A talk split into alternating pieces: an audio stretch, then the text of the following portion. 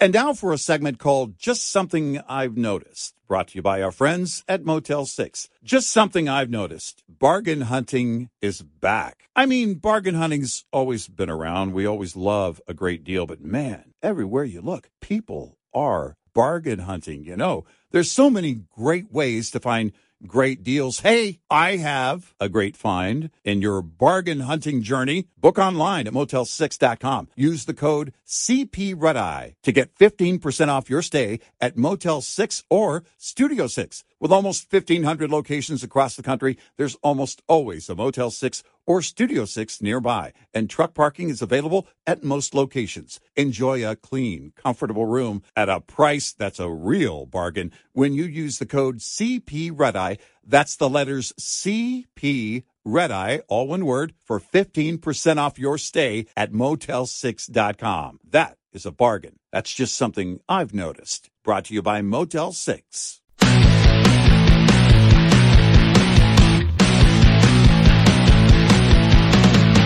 Now, it's Red Eye Radio. Gary McNamara and Eric Harley talk about everything from politics to social issues and news of the day. Whether you're up late or you're just starting your day, welcome to the show.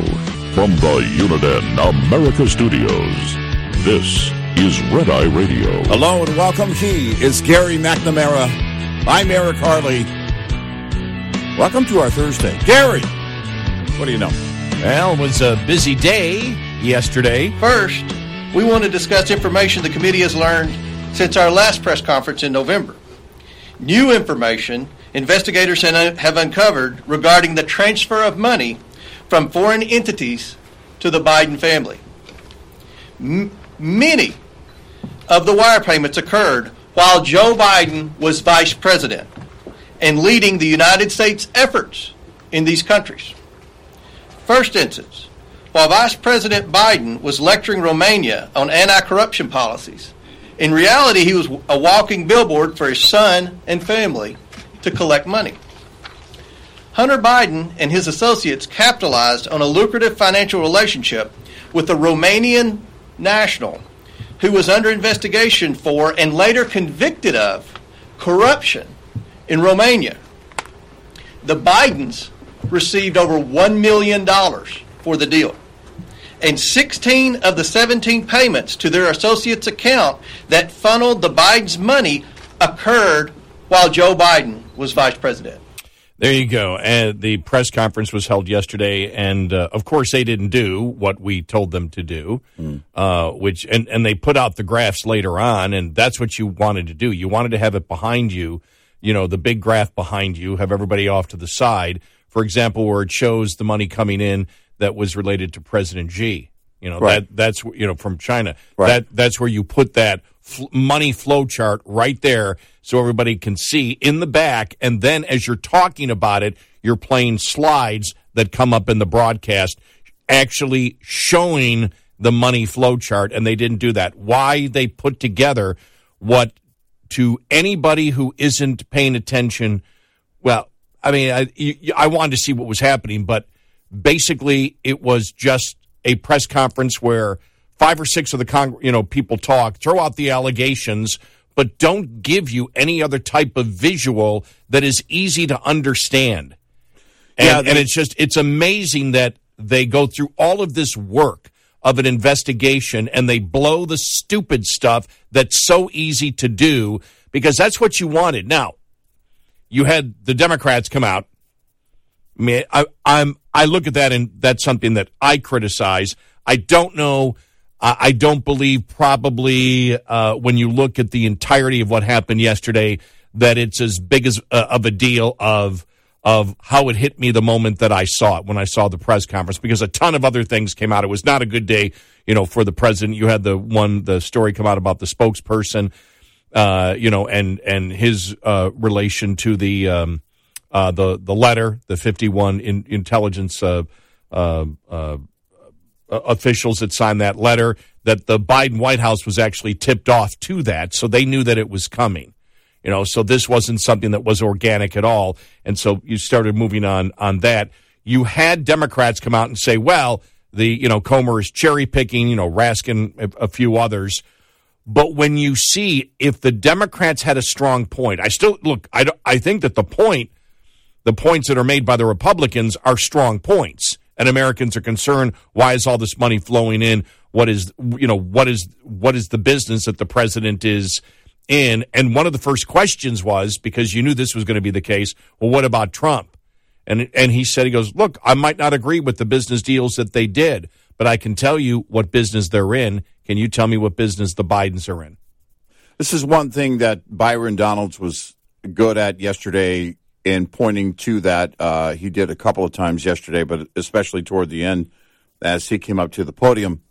Um, but those are the things that you have to demonstrate, and it's it's a very clear picture for everybody to see. If you're denying it, uh, if you just want to say, and by the way, if you believe that there's any wrongdoing in in Trump's business You've had decades to go through if you're in the media. You've had decades to come through it. And certainly you've had the past several years to comb through it since he began his campaign for president back in 2015. So I'm not sure why you didn't look into that if you're so concerned about it, if that is your argument. What the what the Republicans missed yesterday was an opportunity, but it doesn't mean that opportunity is gone completely. Right. Uh, they did put out some stuff in the middle of the day, um, but I think there has to be maybe a greater demonstration, uh, and maybe they maybe they use that. I don't know. I, I don't know where they would do it. Social media, maybe, but it doesn't mean that that opportunity is over. It also doesn't mean that they'll take advantage of that opportunity because this is not a. This really isn't about the political side of it. The question is: Is this president compromised? And one of the things yesterday with the FBI basically denying the subpoena for the documents, uh, Comer made the point that, well, now we the FBI has acknowledged that it does exist, Yeah. hmm and that's a that's a positive. I don't know if I were to have weighted it at this time yesterday, how much weight I would put into you know, do I believe the FBI is going to turn it over? Probably more likely not going to turn it over. But we knew, and we we said, look, Comer's got uh, two roads here, two avenues he can go down. If they do, then we see it. If not, he can point to that.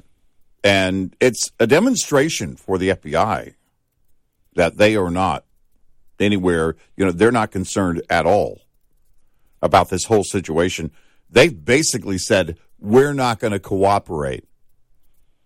You know, this is a confidential program. It will remain confidential.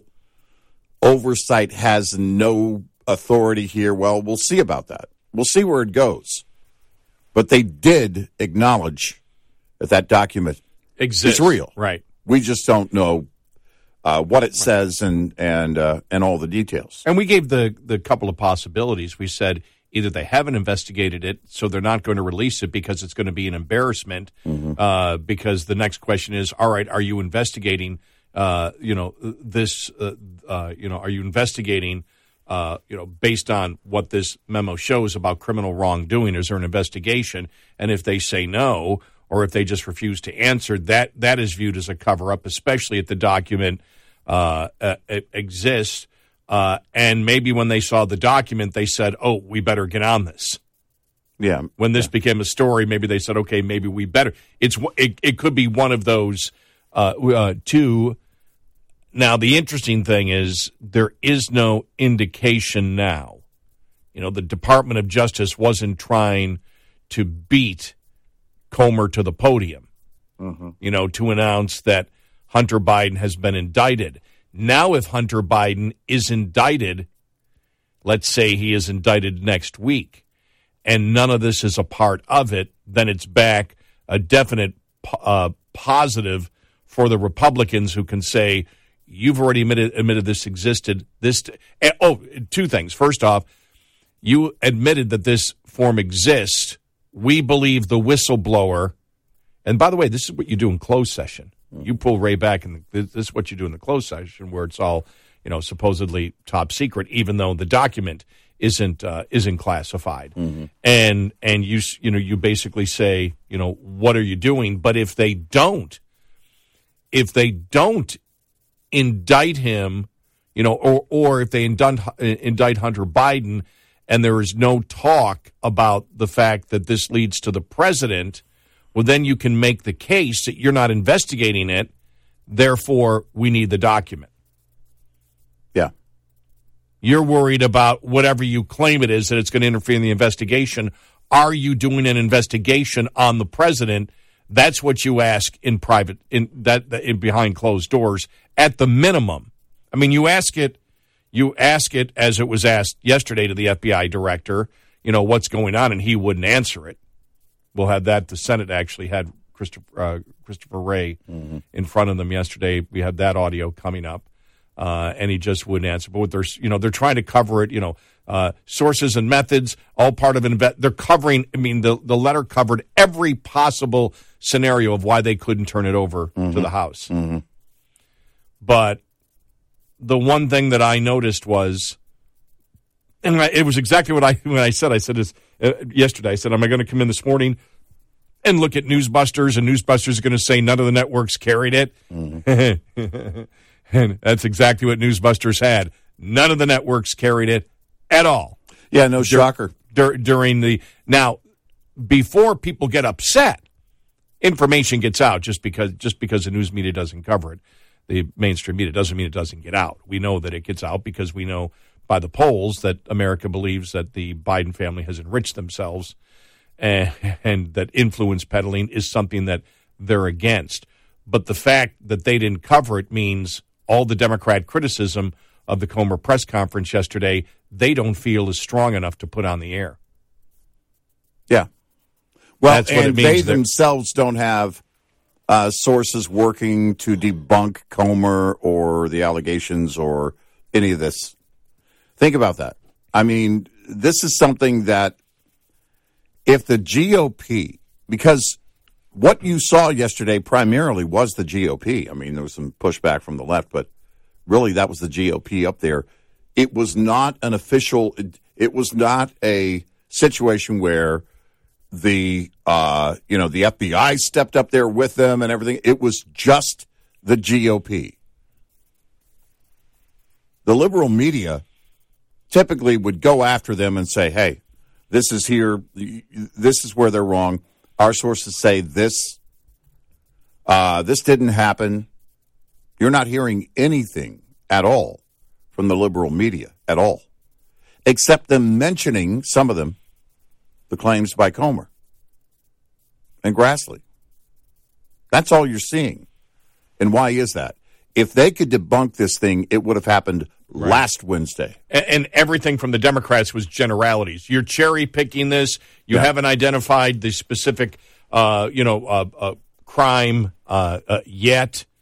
Uh, but they didn't hit any specifics. They didn't say that this money wasn't transferred. They didn't say that the, you know, the, you know, and so that's the problem. And when the mainstream media really doesn't cover the story, that means that the Democrat attacks on the Republicans they feel is weak. Otherwise, they would cover it and say yeah. the Republicans are trying to set up this president and there's nothing there whatsoever. Mm-hmm. Well, there is something there Yeah. you know and and again they're trying every american knows it they know it every democrat knows it what in the world is the biden family? Why did they get this kind of money from foreign sources? What are they doing? Everybody is concerned with it because one thing that as we've said before two things americans are still bothered by with politicians. General line no. Uh not paying your taxes yes. Influence peddling yes. And that's where the Democrats can't win it. So you have to look for the signs. And I know a lot of, uh, you know, my conservative media friends. How come they're not covering it? How come they're not covering it? Have you not realized yet that they're political activists uh, in in in the media? Why they're not, but the other reason is if they covered it, how would they cover it? They would wish to attack the Republicans. And they can't do it, which is why they didn't cover it. The reason they can't do it is because the information that the Republicans have on the SARs reports and everything is irrefutable. This is not something the Republican Party conjured up. They didn't make this up. They didn't write this. You can't break that down and say, oh, this is wrong. This didn't happen. The only thing you can do if you're an activist in the media is you can say, all right, uh, let's see if that really, you know, if, if, if it's what they're telling us at the podium is what this information is. And I think that's why they're quiet because you'll see that it is. These SARs reports are real. Mm-hmm. And Donalds mentioned, he said, I was in banking. We knew if there were all these, you know, companies that really didn't have, you know, uh, a purpose for existing and there was all this money moving around. As a bank, you've got to review that. You've got to look at that, and it looks suspicious. And that's why they put out over 150 suspicious activity reports. Yep. Didn't come from the Republicans. Nope. It came from the banks based on the law. Yep. 86690 Red Eye. When it comes to truck maintenance, sometimes it's the little things that can cause the most trouble, like cabin air filters. When properly serviced, cabin air filters provide a barrier between pollutants and harmful particles outside and your HVAC system. If you don't pay attention to them, however, this small part can turn into big trouble in no time. Breathe easy when you know how often to get your filters replaced. Long haul drivers should replace their cabin air filters every 50,000 miles, or according to the manufacturer's recommendations. If you operate in dusty environments, consider servicing your cabin air filters more often. This report is brought to you by Shell Rotella. Shell Rotella, with advanced synthetic technology, is designed to help keep your rig running with more mileage and less maintenance. Coming up, more with Gary McNamara and Eric Harley. It's Red Eye Radio. And now for a segment called Just Something I've Noticed, brought to you by our friends at Motel 6. Just something I've noticed. We don't give enough credit to signs, and we really should. That sign over there tells you great French fries. That sign over there tells you this is your exit. And look at that legendary sign. It's the Motel 6 sign. It tells you a great night's rest at a great price. Book online at motel6.com and use the code CP Red to get 15% off your stay at Motel 6 or Studio 6. With almost 1,500 locations across the country, there's almost always a Motel 6 or Studio 6 nearby. Look for the signs. And truck parking is available at most locations. Enjoy a clean, comfortable room at a great price when you use the code CP Red Eye. That's the letters CP Red Eye, all one word, for 15% off your stay at motel6.com. That's a great deal. And that's just something I've noticed. Brought to you by Motel 6. Afford Anything talks about how to avoid common pitfalls, how to refine your mental models, and how to think about how to think. Paula, while certainly you can mess up on a million dollars a year, it is far less likely than it is on $30,000 a year. Right. I would meet wonderful people that were struggling with a budget that was super tight. It was 100% you need to make more money. Make smarter choices and build a better life. Afford anything, wherever you listen.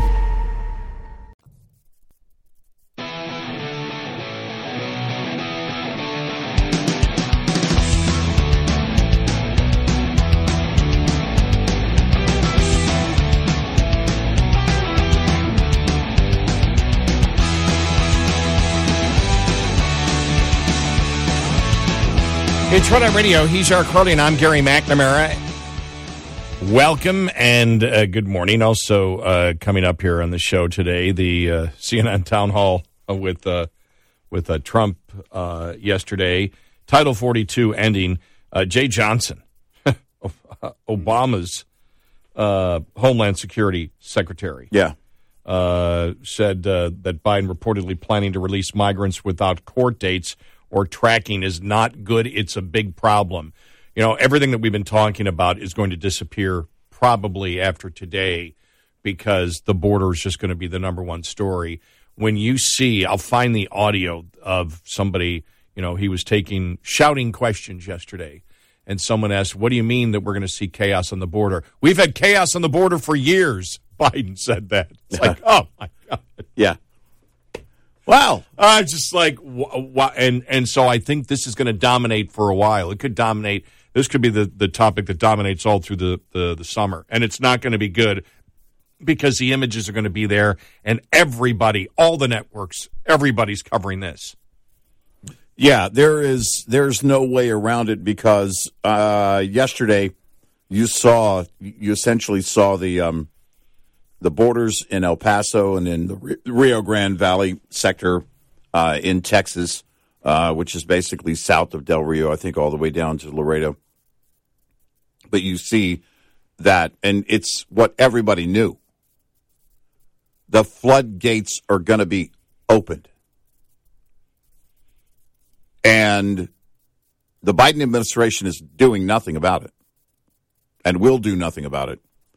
But the problem is, is something you brought up. Uh, you said, you know, one of the things is the local media can have a real impact. But when there's something going on, and this happened a couple of summers ago in Del Rio with the International Bridge there, uh, it's been going on in El Paso. But when the locals get upset and there's a massive problem like this, this is a crisis. There's no way around that. It's beyond crisis. And the imagery of tens of thousands of people crossing the border, or as was the case in Del Rio, standing underneath the international bridge waiting to be processed. Processed means they basically get your name and say, okay, you can go. I mean, that's basically what it's come down to. They take their information and release them right there. They're gone. They don't have to report. Who's going to make them? We're not enforcing the border.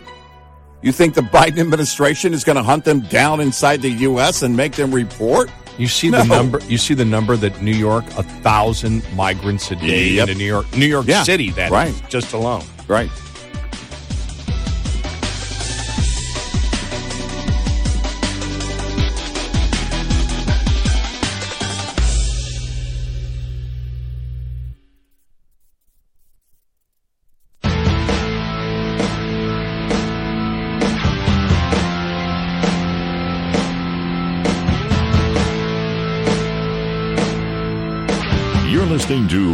To Red Radio from the Uniden America Studios. And he's Eric Harley, and I'm Gary McNamara, 86690 uh, Red Eye. Very quickly, not going to spend a lot of time on the, the CNN thing yesterday. I, the, the one thing I noticed is Trump is not saying the election is stolen anymore. He's saying it was it's rigged. Did you notice that? Yeah. He didn't use the word stolen. Right. She did. He only used Right. the word Yeah, rigged. right. And before she started pressing him, he was stating that it was it was rigged based on uh, Twitter, Mm-hmm. based on the fact that the the poll that was done that showed that well, what was it 16 70 percent of America would have voted differently if they would have known that the Hunter Biden laptop story was real. Mm-hmm. That and so he was saying it was rigged. Now the interesting thing is when he was pushed later on, he talked about you know some of the video that was uh, the suspicious video out there, but it actually, by what he said yesterday, weakened his legal argument. His legal argument. I'm not talking about the legal, but the legal the legal argument against uh, uh, uh, former Vice President Pence. Now, we stated and we called it for you. We told you what the Supreme Court would do on that. The Supreme Court defers to the states on elections. States get to run the, the elections. Uh, if there was obvious fraud, which, again, the obvious fraud initially was uh, Smartmatic and Dominion and what happened there. Uh, any other fraud cases have gone through all the states' legal systems. But the fact is, his own case yesterday, and I don't think anybody picked up on this, became weaker when he says that uh, that uh, uh, Pence could have, you know, sent it back to the states again, you know, and and could have delayed it. Now we never believed that was the case, knowing the Constitution. There was the debate back and forth on that, but we said, nope, when that gets to the Supreme Court, that's not going to hold any water. And they did exactly what we said they were going to do based on the fact that states get to certify the elections. Mm-hmm. Federal government really isn't involved in a presidential election, uh, except for the basic ceremony of saying, okay, you know, here we go. And that's uh, the, the vice president's uh, role. The Supreme Court agreed with us, as did the conservatives on Mm-hmm. the court. And we said, look, that's the law. You may not like it, you may want to change it, but that's the law. But he didn't say it was stolen anymore, and that's because the argument that Smartmatic and Dominion basically committed what would have been, if it was true, would have been massive fraud, where at that particular point it might have been different in Congress, but there was never any evidence that existed, just allegations, and allegations aren't enough. Right. Right. Yeah, those are the things, you know, and I wondered because uh, everybody who fol- follows along on a daily basis, you know, we jump right into it. You step away just a few feet. You step back just a minute. And I do wonder what the impact is. And it really just depends on how they're going to shape the campaigns.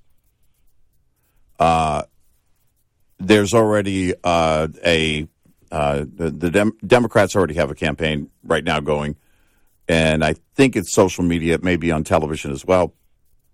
Side by side, uh, Trump at rallies since uh, I think most of them, most of the shots were from 2022, saying that uh, we're going to treat the people from January 6th fairly, we're going to review it, and if it requires pardons, we will pardon them.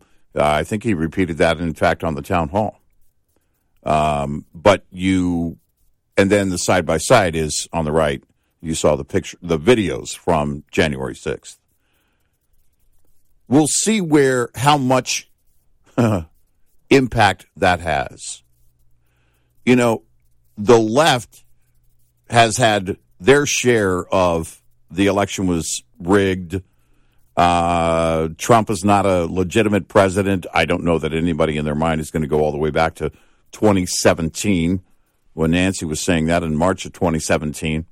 But what I do wonder is the point I'm getting to is I wonder how much of it is a wash. And it only depends on, it really depends on how much Trump wants to engage on that issue. Because I do believe it's possible, and that's a big word here, that he could campaign, and if somebody asked him about it, yeah, it's rigged, it's rigged. And rigged is a huge word. Yeah, That's another big word. It's an umbrella of a word, right? Yeah, it's a- I mean, because you can look at it and you can say the Hunter thing, the FBI going to social media, and and who knows what we might learn between now and November of mm-hmm. next year. So all of those things resonate with people, but it's kind of a populist word that's been used on both sides repeatedly. It's floating around. So, in my mind, I think it has really the potential of being a wash. Again, depending on whether Trump or anybody else that's running engages in it completely. And really, right now, I mean, Trump being in the forefront for the GOP, it's about how much you want to engage. I don't know. I mean, it's early. I don't know how much the CNN town hall, in terms of damage, uh, CNN or the left believes they believes that they were able to uh, uh, uh, put on the former president. I, you know, I don't know how long lived it would be if there is any damage, because it really requires Trump to carry that on. I mean, the media is going to do it, but the media is just talk. They're preaching to the choir.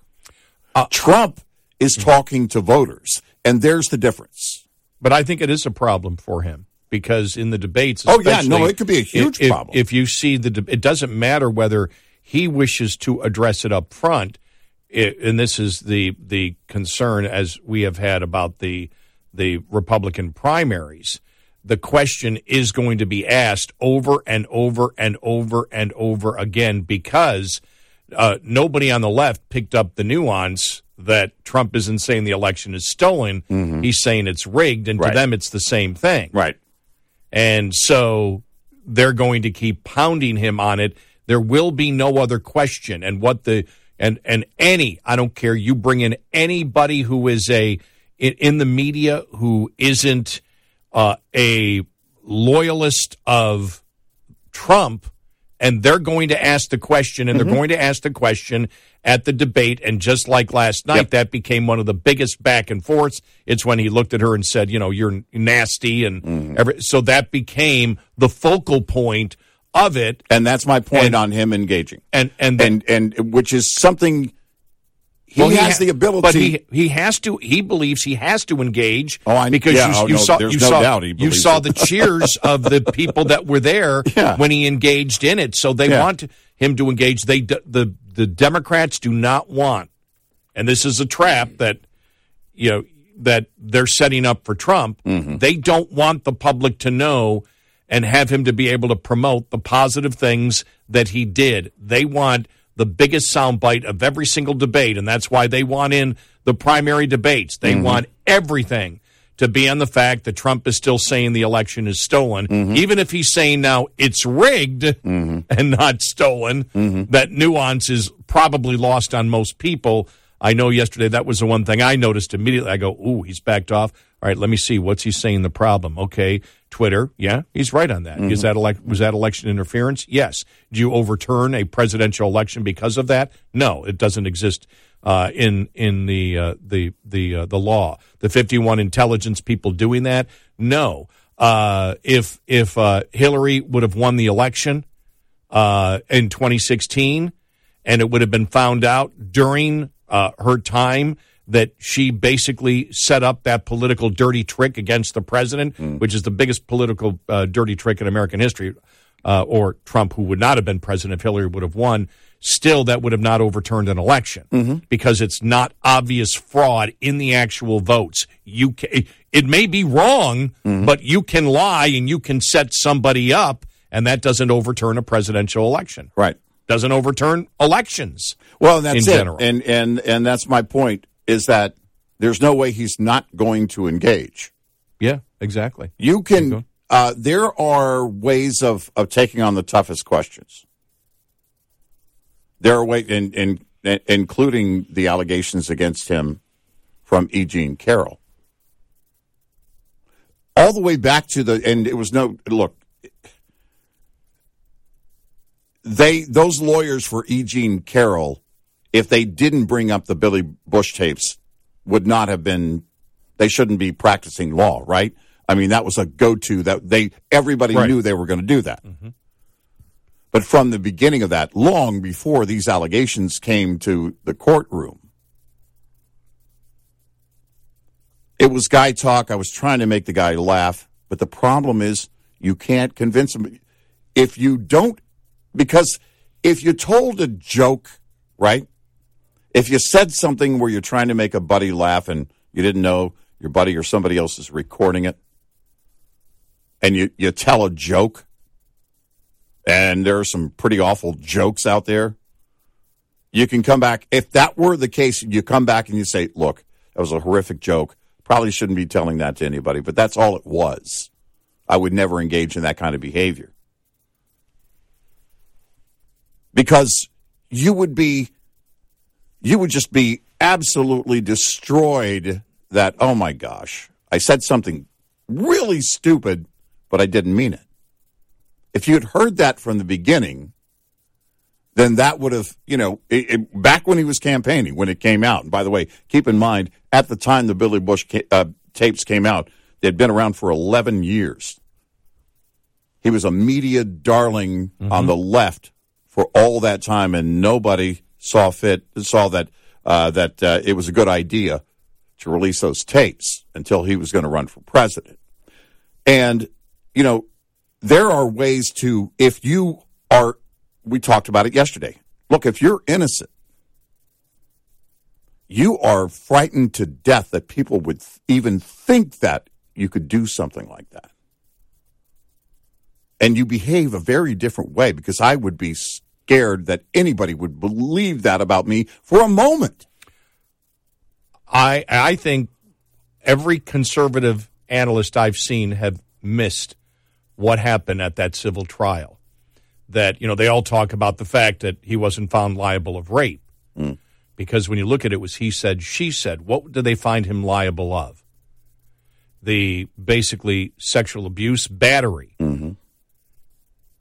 and why that and not the rape? And I believe it's because the jury heard him, in essence, saying that, oh, yeah, this is what stars do to women. Yep. And basically, He was it's still it's a- defending it right? And and so in when a in a court right, case. so when you look at it, the rape they couldn't find him liable of, right. but when he was talking about because of the Billy Bush tape, the actual sexual assault or the or sexual abuse, battery, whatever you want to call it, which was you know touching, inappropriate that way. Well, he was defending that that was okay because that's the way that it works in Hollywood. The one thing they found him liable of mm-hmm. was the thing that he said was acceptable to do. He was his own worst, the worst witness in that civil trial was Donald Trump. Mm-hmm. It was mind boggling when I saw that. Yeah, the deposition was the deposition was just it was a nightmare. No Yep. wonder the lawyers probably saw the deposition. They knew what the deposition was. Mm-hmm. They were there. right. The jury that- could have found the same without that de- it, without that deposition. It wouldn't have the political damage that I believe that's going on right now. I don't know how long lived that is, but potentially this has a lot of damage based on the things he said in that deposition. We'll see. 86690 Red Eye. Lines open for your calls. 866 90 Red Eye on Red Eye Radio.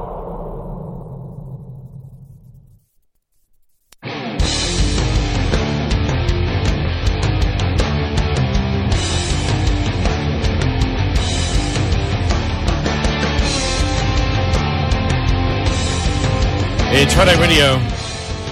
He's Eric Harley, and I'm Gary McNamara. Coming up on the top of the hour, more on the Biden family business, as the Wall Street Journal lead editorial uh, uh, has, and get into that uh, a little bit more, where that may uh, lead. And some other interesting news uh, yesterday out of the uh, the White House, knowing about the 51 uh, intelligence officials going to put out that letter. They were they were given a heads up that it was coming out. Yeah. We'll get to that. Plus, uh, Obama's former director of Homeland Security. Uh, here's a headline Biden reportedly planning to release migrants without court dates or tracking Jeh Johnson. Not good. A big problem on MSNBC. He said that. So, Well, you know, I mean, it's it it should be no surprise because what is the next step? And what they're going to say is, well, we were just so overwhelmed that there was no time to process them all unless we uh, pared down the process to taking their name and number and letting them go. That's what you're going to see. There will be no follow up, no court date. And if there's no court date, then are they here legally? What's their status? Because if you miss a court date, that's one thing. If there's no court date, then what's your status? Mm-hmm.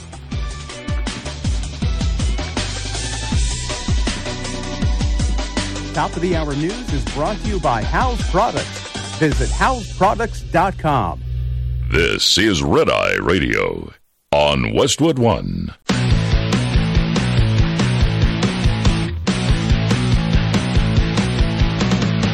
Now, it's Red Eye Radio. Gary McNamara and Eric Harley talk about everything from politics to social issues and news of the day. Whether you're up late or you're just starting your day, welcome to the show. From the Uniden America Studios, this is Red Eye Radio. all across the USA and around the world, we are Red Eye Radio. He is Eric Harley, and I'm Gary McNamara. Good morning. Download our Red Eye Radio app today. Listen when and where you want. If you can't listen live overnight. So, uh, former uh, Obama uh, Director of Homeland Security Jeh Johnson on MSNBC last night, and uh, here he is reacting to the report, the NBC report, that the Biden administration is planning to release migrants without court dates uh, into the into the country. Here's that little bit of that back and forth.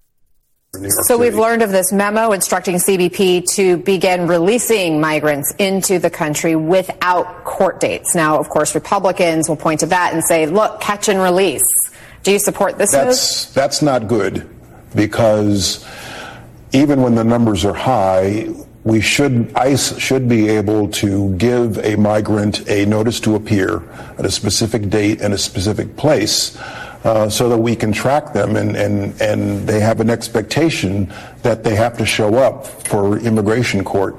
If we're releasing people without giving them NTAs and without tracking them, that's that's a big problem.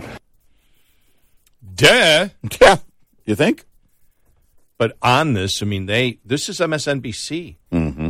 and they're showing video of just thousands, yeah, yeah, of people at the border and walking across and everything. I mean, all of the pictures that uh, that hurt the Democrats' cause for promoting illegal immigration and the Biden policy they're showing mm-hmm. on MSNBC. And that's why I believe that everything, probably for the next least couple of weeks, with Title 42 ending, you're not going to hear as much about the Comer investigation. It'll still be out there, but I think that these the the videos that we're going to be seeing in the near future from the border is what Americans are going to be paying attention to a lot. And and the, the media is too and and then with uh, you know with uh, Biden, you know even Mayorkas, oh yeah, it was going to be everybody's now even the Democrats, even the White House is using the term chaos at the border. Yeah. Right. Uh I, I, I don't think that they understand what that looks like on them because they're focused on the Title 42 part. And then all of a sudden, Biden, well, there's been chaos on the border for years. it's, this lack of self awareness. And it's the local stories are not going away. This is the one thing they're not going to be able to do is keep the media from these stories. It will be covered by everyone over the next 2 weeks. I don't know if you can hear the question here. Let me play I'm going to play this audio. This is Biden where he says, quote, we've had Here's just to give you a preview. I'll mm. read the text. Can mm. you expand on what you meant when you said there's going to be chaos at the border? Mm. Say that again. Yeah. Can you expand on what you meant when you say there'd be chaos at the border? Biden, quote, we've had chaos at the border for a number of years. Yeah. I mean, that's mind boggling. Yeah. Let's just, let's play the audio here, Steve. Now, it may be this, again, this is, it's always tough to hear because, uh, as we know, Biden takes the majority of questions he takes are shouted questions. Mm-hmm. So everybody's shouting. So here we go. Can you expand on what you meant when you said there's going to be chaos at the border? Say that again. Can you expand on what you meant when you said there will be chaos at the border? For how long? Well, we've had chaos at the border for a number of years. Zero self awareness. No, it just. Hey, what we we were told it was secure. Hey, welcome to the current topics, Mr. the current issues, Mr. President. Well, let us welcome President Biden to 2023. That's right. Let's welcome to the border crisis President Joe Biden. That's chaos. Yeah. Now what? I got to go. It's no joke. This is, you know, th- this is going to. I, I'm I'm with you. I think this is going to be the story, but especially going into the weekend, as the whole Title 42 thing ends, then Friday and Saturday are going to be massive, and you, you can expect that a great deal of the focus uh, will be quite possibly on the Sunday morning news shows, even, but over the weekend on the news, it is going to be the story. And over and over again, the media, you know, I mean, has uh, for years. Well, you know, we should we, we should welcome everybody. The left media and the left, we should welcome everybody. You know, even Mayorkas saying recently, "Well, we're a nation of immigrants." That's probably not where you want to go right now. because this isn't about legal immigration. Right. You know, here it is in New York Post. Hmm. New York City is taking up to 1,000 migrants every day, and that number could increase with tomorrow's lifting of Title 42. Oh, you yeah. saw that Biden doesn't want uh, Mayor Adams as part of his campaign now. Right. Yeah, no. Adams is getting hit by everybody on the left. Right, because they're not happy that he's complaining about what's going on. Right. AOC City- went after him. City officials saying that the number, that number of a thousand a day into New York City could skyrocket. Yeah. No, I mean it's going to be it is going to be big and and uh not all of that. You said I think you said it off here, but uh it's true. Not all of that is going to be from buses coming from Texas. Oh no, no. Keep in mind the Biden administration also moves people uh usually on planes. But that movement will continue. Yeah, the only time it became a concern was when the governor started doing Exactly. it. The Biden administration was already doing it. Right. And those mayors know that. I who was it? Was it I think it was Adams that that said, you know, President Biden, we need your help. And it was like, well, he's sending some of them there. Yeah. He is helping. Yeah, the media in New York made sure that that was that that was out there, or at least Mm-hmm. Yeah. the New York Post did. Right, I, I won't say the media in New York. right. That would be the incorrect. The New York Post did, Mm-hmm. and I, I believe that was right in right on that that story was right above a Hollywood starlet in a bikini photo. It- you know, I was thinking about that the other day. The New York Post has always kind of had that reputation of, you know, uh, Tabloid. tabloid, yeah, type news and the whole thing. Somebody did a bit on it. Oh, I can't think of the comedian uh, that uh, that did a bit on it. and It was pretty funny. Uh, I think it was John Mulaney. But there is, you know, the the, the situation with Hunter Biden and and Joe Biden.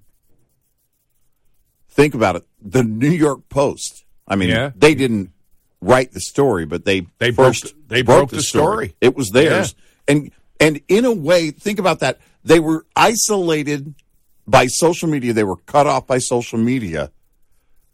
I mean, it's the scoop of all scoops if it plays out that way. I, th- I think it already is. And I know the left loves to take off on the New York Post, but No, I, I think that you can look at uh, Miranda Devine as the. I, there's an argument argument to be made. Now, somebody may bring up a different argument, but I believe there's an argument to be made that she is she is the number one investigative reporter in the United States yeah. Yep. because of that story alone. Yeah. And what's interesting is others could be doing that work. I, I know there are others doing the work uh, on the heels of what she's doing or has been or started. Now you can say if if Catherine Herridge was left to just go, that you know she's in that she's Yes. in that top If rank. everybody, including all the executives at CBS, resigned and left and left only her behind in the wake of their resignations. Uh, no, I think um, it, it will be interesting to see where it goes because, again, if this whole thing with the whistleblower falls out and there is a demonstration of a quid pro quo,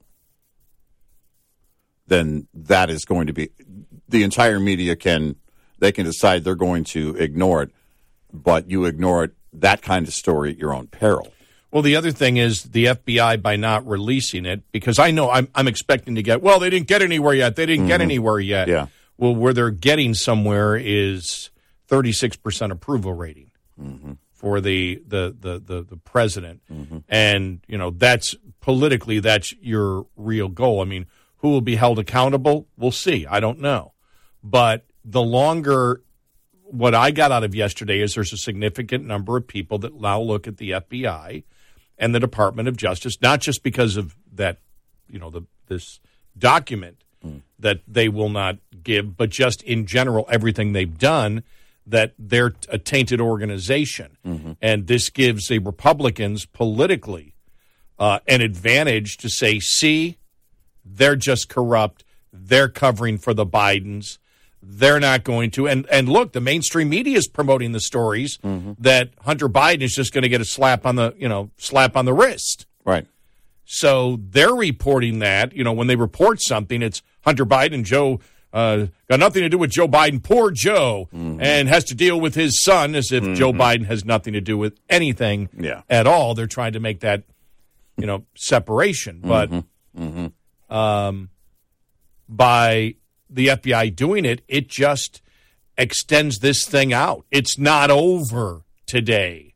Right. It wasn't over yesterday because we had said if that came out and, and it was unclassified and it said the FBI is investigating and still is investigating because they've had this document for a, this particular length of time. Mm-hmm. The whistleblower knows about it. Mm-hmm. Sources say this the thing keeps growing and growing once you find out. Now we know. Well, the one thing that keeps us going, we know the document is the document is there. There is a document Yeah. Yeah. that the document is there. They didn't say we don't have a document like that, Right. Right. and that's what you'd say. We don't. We don't. We don't. No document like this exists. Right. You would say that because then it ends it. They didn't do that. Nope. So that keeps it going. And like I said, the key is when you see because I know a lot of my uh, uh, friends, conservative media friends, were like CNN's not covering it, and well, the networks, the networks probably won't carry it. Yeah, but that tells you something. Mm-hmm. That tells you that when the Democrats come out and start criticizing and saying the Republicans are cherry picking, that the media isn't jumping behind the Democrats because then they have to report the story. Right. And they don't want to the report work. the story. Right. They have to go to work at the very least to try and disprove what Comer is saying. I mean, that would be their first effort is to go after Comer, discredit Comer, and quite possibly the whistleblower in some way, and and and trash all of this in a big way. But they haven't done that. Right. And then you have a debate going on about whether Joe Biden, because the debate isn't really going on, but the debate then starts if the media starts covering it. And now with the Democratic politicians jumping on board and trying to defend uh, Biden, or maybe not defend Biden, but criticize the Republicans, you open up the debate, and that's what you want. Mm-hmm. Mm-hmm. That's how you get more to the truth. That's how you challenge people. The Democrats being silent, where do you go? You make your accusation, nobody covers it, it's silent. But now that the Democrats are coming out and attempting to attack, this is where the debate begins. And when it happens and the media doesn't cover it, you realize at that point they don't believe they can sell that even well they, they don't believe they can sell it to the independents who may still be purchasing their media product. That's what's going on Right. Right. that it's a tough thing. It's just too tough to sell. Right. And so, what a day it was yesterday. and and there's more. I mean, now that the the one uh, Biden spokesperson uh, now been. Uh, uh, we'll get to the, the the story here in a little bit. The one Biden spokesperson that you know knew about, you know that the White House knew about the um, uh, the letter coming out from the 51 officials before it came out. Mm-hmm. That and this ties right back. Everything ties right back to the White House on this. And every single day, I mean, I, when that story came out, I went, "Wow!" And then the FBI won't give the the statement. Everything is bad every single day for the Biden administration. Yeah, there is there- no good. There are no wins. There's no wins. And so, even though I wasn't pleased, I thought they could have done a better job with graphs and slides, made it very simple for people to understand. And it's a lot better than just different Republicans speaking, because then it comes across as just allegations. when Yeah. you put that flow chart up there. As they put the flow chart on social media, the money flow chart, they put it up after. Yeah. It's like, no, do it while you're there so people take pictures of that. The media will take pictures of that graph. Yeah. Right.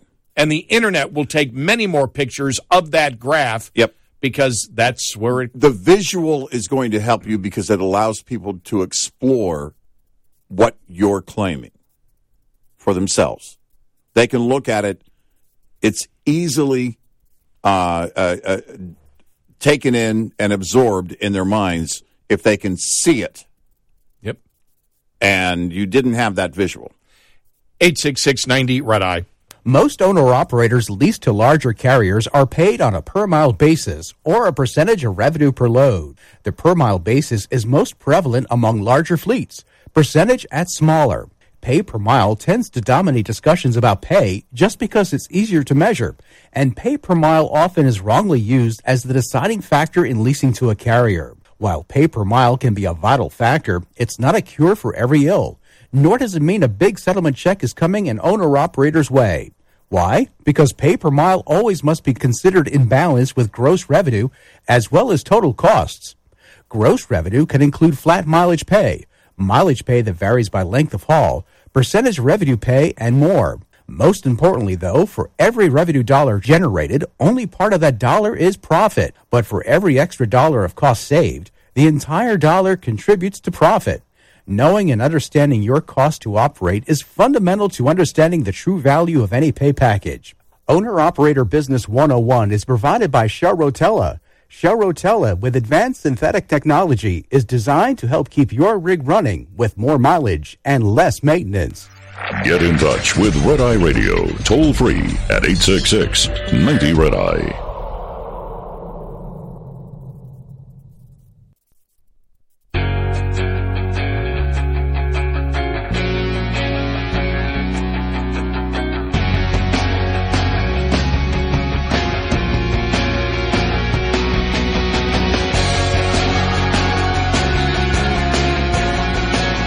It's Red Eye Radio.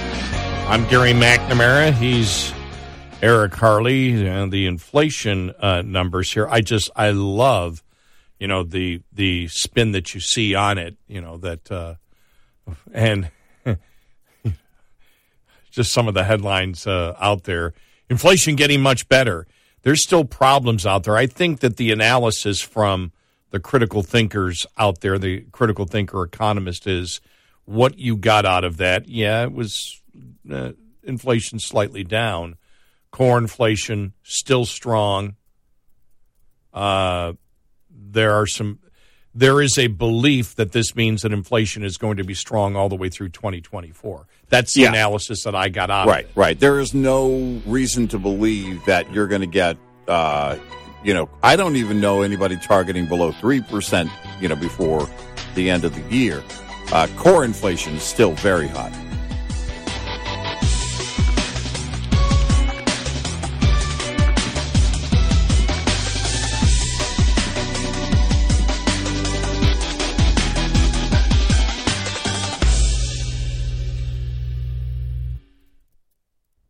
What's up, everyone? It's Reality Steve, your number one source for all things Bachelor Nation and reality TV. Every day, I'm giving you the behind the scenes juice and your info on all your Bachelor Nation stories and also interviewing some of your favorite reality stars. My name has been synonymous with spoilers, but I'm so much more than that. Give me a listen. The Reality Steve Podcast, part of the Believe Network. Just search B L E A V on YouTube or wherever you listen.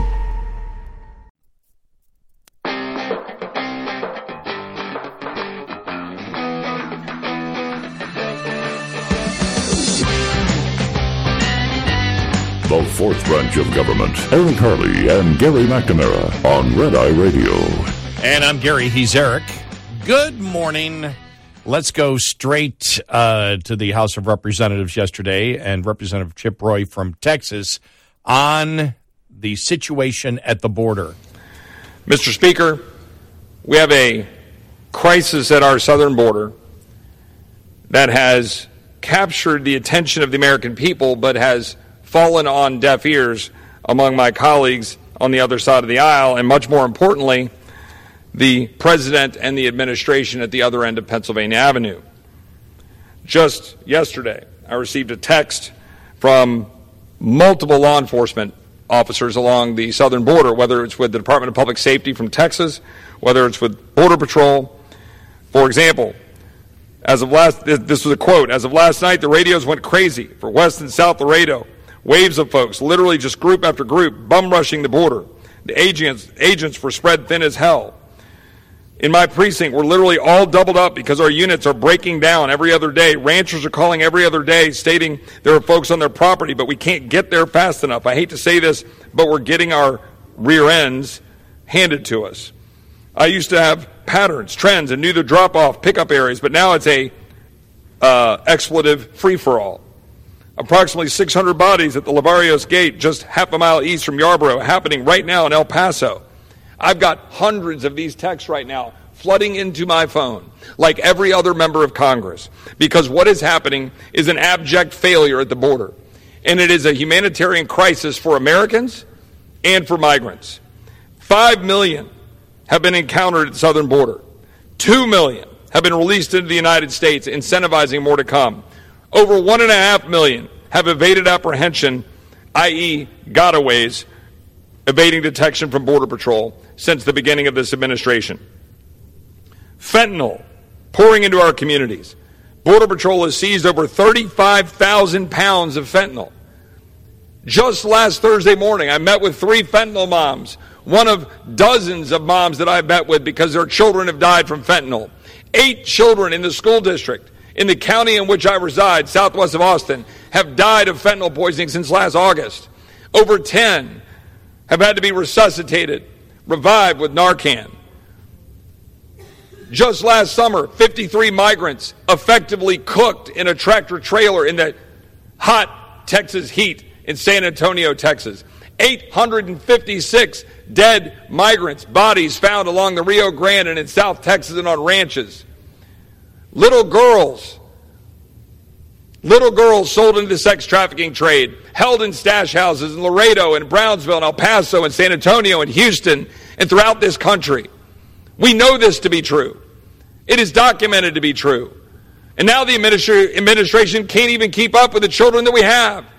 With 85,000, according to the New York Times, not able to be contacted. And then my colleagues just blithely wipe, wipe that away, saying, oh, that's not true. It was a phone call. They didn't get them. They must be a family member.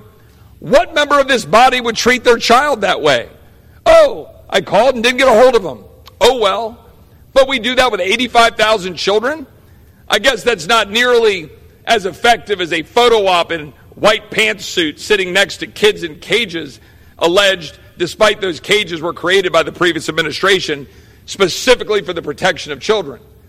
But oh no, it doesn't look as good to have a photo op when you've got 85,000 missing children. And tomorrow, Title 42 expires.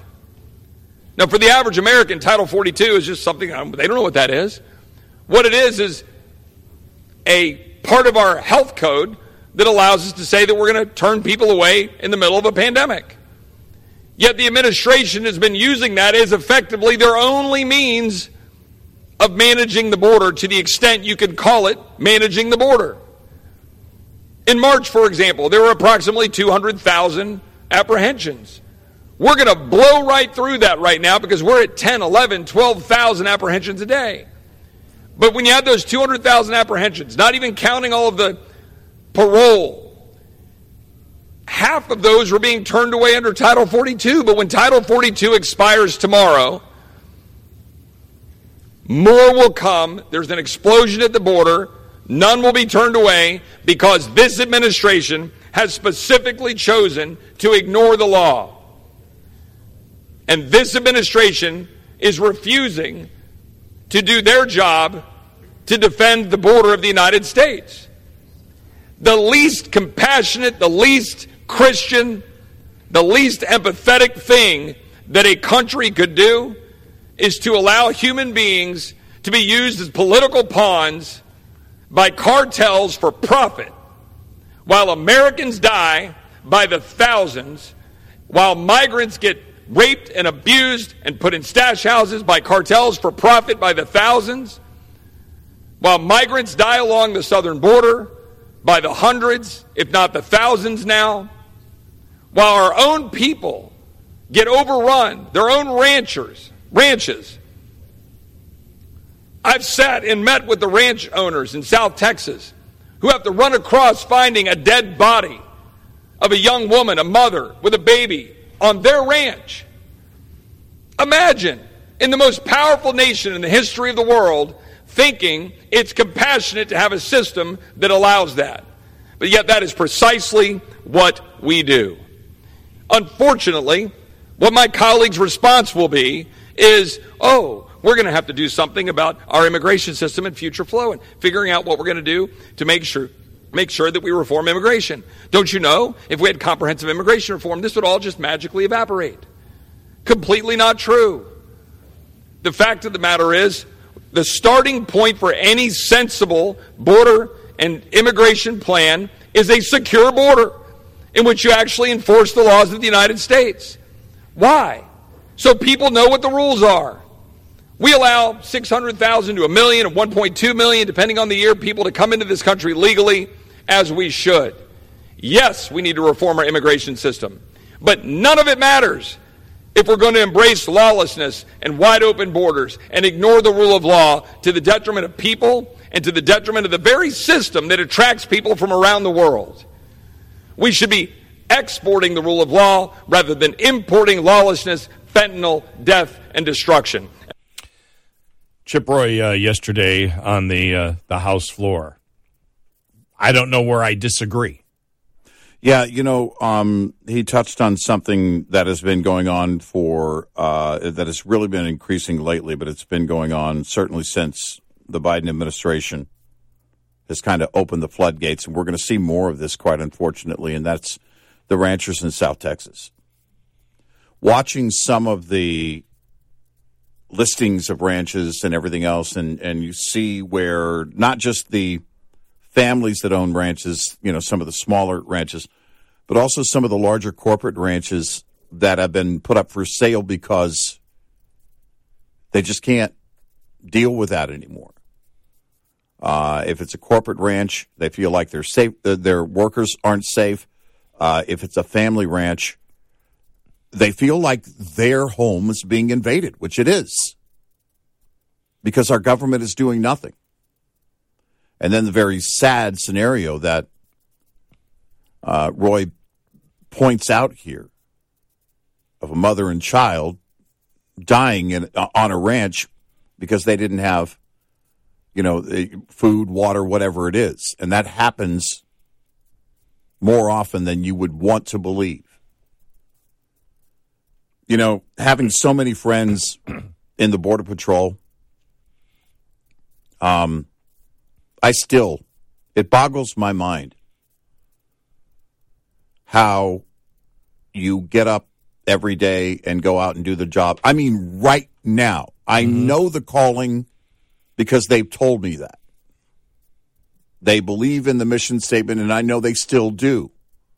But my gosh, I can't imagine what it's like to have your hands tied repeatedly and to have that mission statement shredded by this administration and to tell you that sorry that's not why you're here. We're going to we're going to treat it differently. And this whole title, uh, title 42 thing following this week is demonstrating just that. I mean you heard Jeh Johnson. On msnbc on msnbc this is not a good thing. There has to be you know, and, and not that I have confidence in, in, in people showing up for a court date, but if you're not going to, you got to ask the question. If the person comes through, you take their information, you don't give them a court date. They're not essentially going to, and I know they're not going to uh, track them down otherwise, but if they had a court date, they missed that court date, if they stay longer, they are here illegally. We are a nation of laws. Now, I think the enforcement should be much tougher than it has been in during the Biden years. And for people that don't know, we had brought this up last hour that the NBC report, not Fox, but the uh, or Newsmax or any other conservative media outlet or Tucker Carlson on Twitter. Yeah. Uh, but it was but it was uh, NBC, NBC uh, saying that uh, from what they their their report was that they're just going to allow illegal immigrants into the country without finding out who they are and not giving them a court date so they have to show up. Right. We don't know where they're going. We Right. don't know how to contact them. Right. We just there's going to be so many people crossing the border. They're just going to open it up. So the the gotaways will actually be uh, not gotaways, but allowed The in. them goes. The let him goes. Yeah, I like that. The let him goes.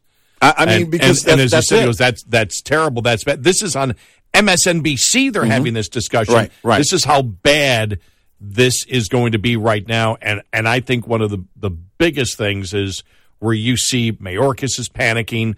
This is going to be a problem now. You've got Biden saying, "Well, it's been a crisis at the border for years." yeah. What? That's not what you've been telling the American public. Right. I mean, it's just it's amazing, and then you wonder if they're panicking just how bad it's going to get over the next during the summer. Now that this is the time when uh, because it's warmer out, that more Yeah. people will cross the border. Right. What is it going to be like? You know, there were the figures out last week that you were getting from some sources inside the uh, border patrol that there's 750,000. Now I saw there's 175,000 that are right near the border ready to cross and there's hundreds of thousands coming in. I don't know what the total uh, amount is, the latest total, but the 750,000 was about 4 or 5 days ago. They said are ready to come into the country. When you see, I mean the story out of the New York Post, a thousand migrants a day right now just into New York City alone. Right. Just New York City. Mm-hmm. A thousand a day. And they believe, of city officials believe after Title 42 is gone, that's going to skyrocket. This becomes, this may be the, the time in history where illegal immigration actually becomes a huge issue A serious conversation. a serious conversation issue like it has not been Well- over the last really No, 40 years. You make a really good point, and and to add to that, part of that will be uh, in in part because right now as a country we don't want more legal immigration. There's Right, n- yeah, no right, one, yep. even on the left, they're not saying, "Hey, uh, more work visas." No, they're not doing that. Now we know that the far left wants open borders, and and uh, and their commander in chief, their president uh, that they elected, uh, is making that happen. But they're learning that the people of New York City don't want this. When you've got the liberal media acknowledging how bad this is, what does that tell you? Well, they're being overrun in their city. They've got a rise in crime. Now they've got uh, people from other nations coming here into their city at a thousand per day in New York alone. Well, you may talk all you want and say, "Well, we're a, a, nation of immigrants," or "We're those are those debates are old and nobody's using them aside from this administration." And the people of New York City are not going to let the liberal media uh, get away with that kind of behavior. They want something done about this. 86690 Red Eye. We'll be right back with more Red Eye Radio with Eric Harley and Gary McNamara.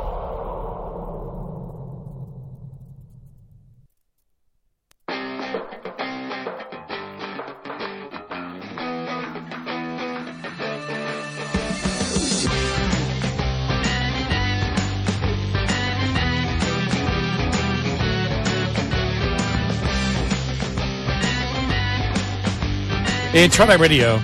He is Eric Harley, and I'm Gary McNamara. Coming up following the top of uh, the uh, the hour, more on the uh, Biden business.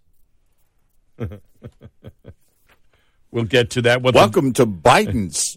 what what what uh, the Democrats had to uh, say. More on uh, James Comer talking uh, last night uh, about it. More on uh, Title 42 uh, going away today and what problems that's going to cause at the border. look at some of the in uh, inflation numbers Mhm. and uh, a whole bunch more. You know, uh, Biden could put on a uh, a crown, you know, like in Seinfeld, instead of the whiz, the prez. Nobody beats the prez. Come down for this weekend's sale.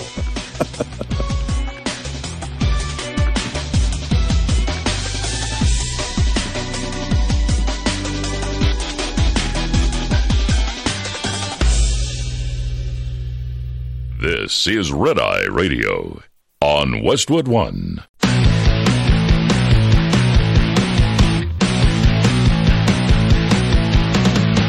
Now, it's Red Eye Radio. Gary McNamara and Eric Harley talk about everything from politics to social issues and news of the day. Whether you're up late or you're just starting your day, welcome to the show. From the Uniden America Studios, this is Red Eye Radio. All across the USA and around the world, we are Red Eye Radio. Good morning.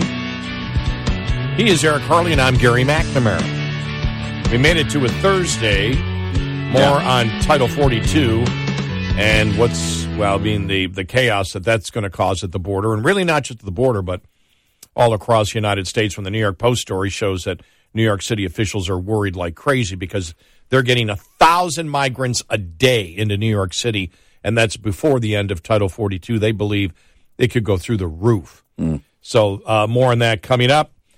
The FBI did not comply with the House Oversight Committee's subpoena compelling the production of an FBI document that a whistleblower alleged describes as a criminal scheme involving then Vice President Joe Biden and a foreign national and relating to the exchange of money for policy decisions.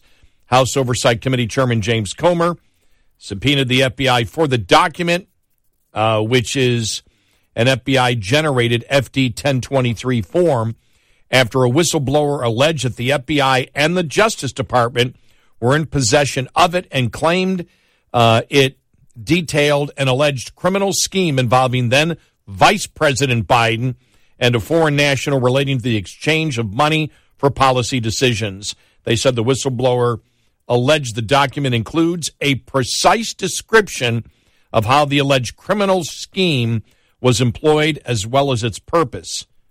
Comer gave the FBI until Wednesday at noon to comply with the subpoena, but instead, the Bureau sent a letter explaining its confidentiality interest and the importance of protecting sources and methods to protect U.S. national security. This letter responds to your subpoena authorized on May 3rd, demanding the production of documents within one week.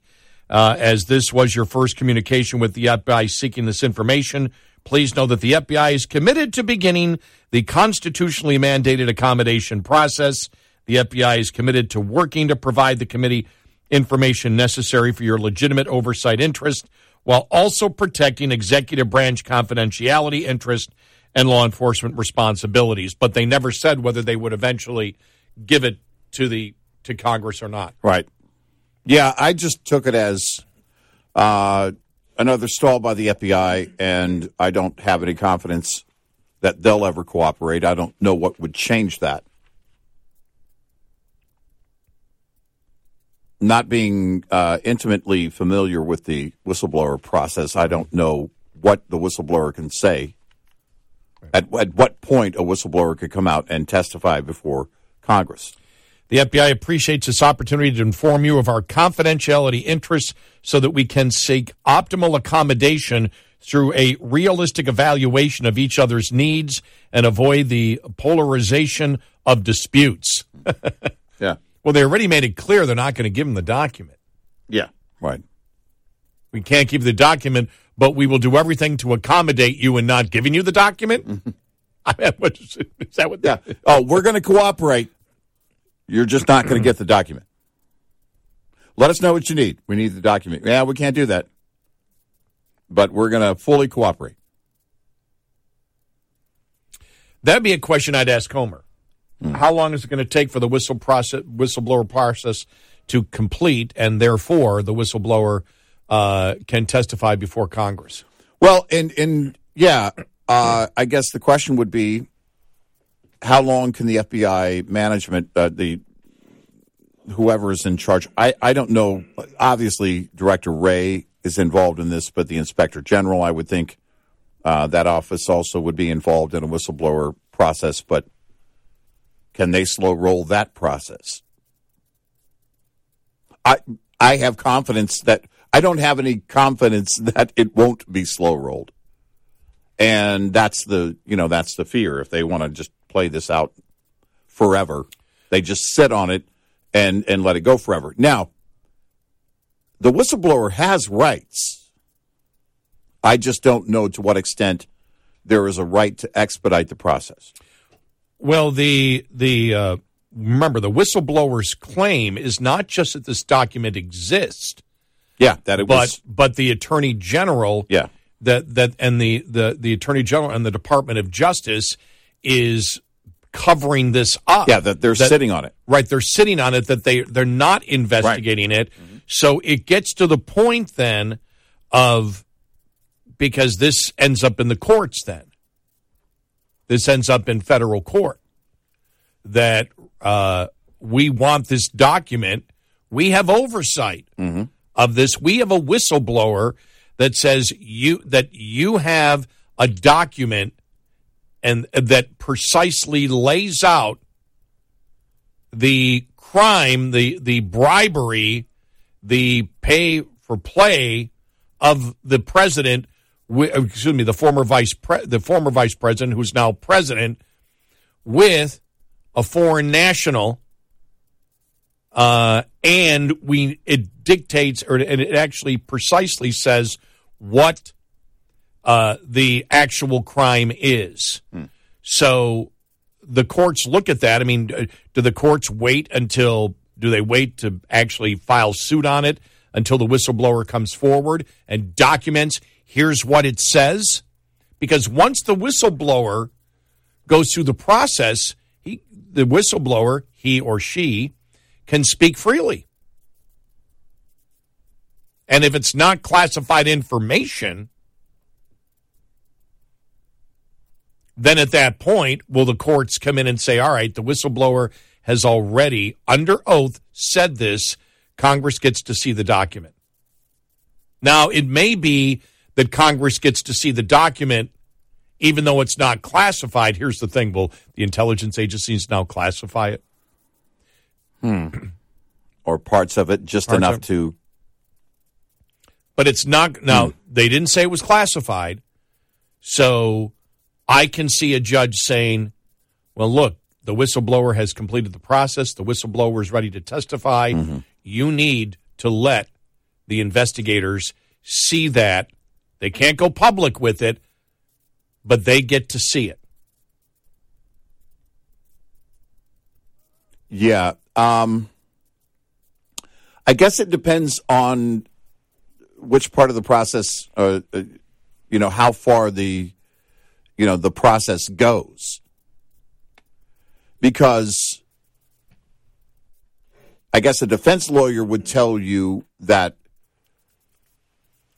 those that are being accused during this process by the whistleblower and what the whistleblower alleges, they have rights.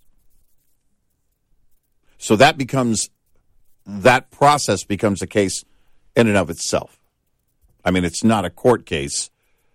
Now the question is the attorneys for the whistleblower, which I'm sure this person has attorneys. Could they go to the courts and say, listen, you know, the whistleblower law dictates that I get this kind of uh, response or that the process be followed. They're not following the process um, which isn't necessarily retaliation. I mean, that's the whole reason you become a whistleblower is to protect yourself from retaliation. It may not rise to retaliation, but it also isn't.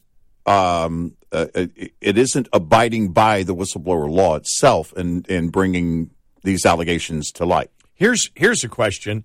Since it seems like everything is classified, things that aren't even important, why wouldn't this be classified if they're saying we need confidentiality here uh, because it may release sources and methods? Well, isn't that the normal kind of thing that you would classify because of sources and methods? Right. Why is why isn't Right. the document itself classified then?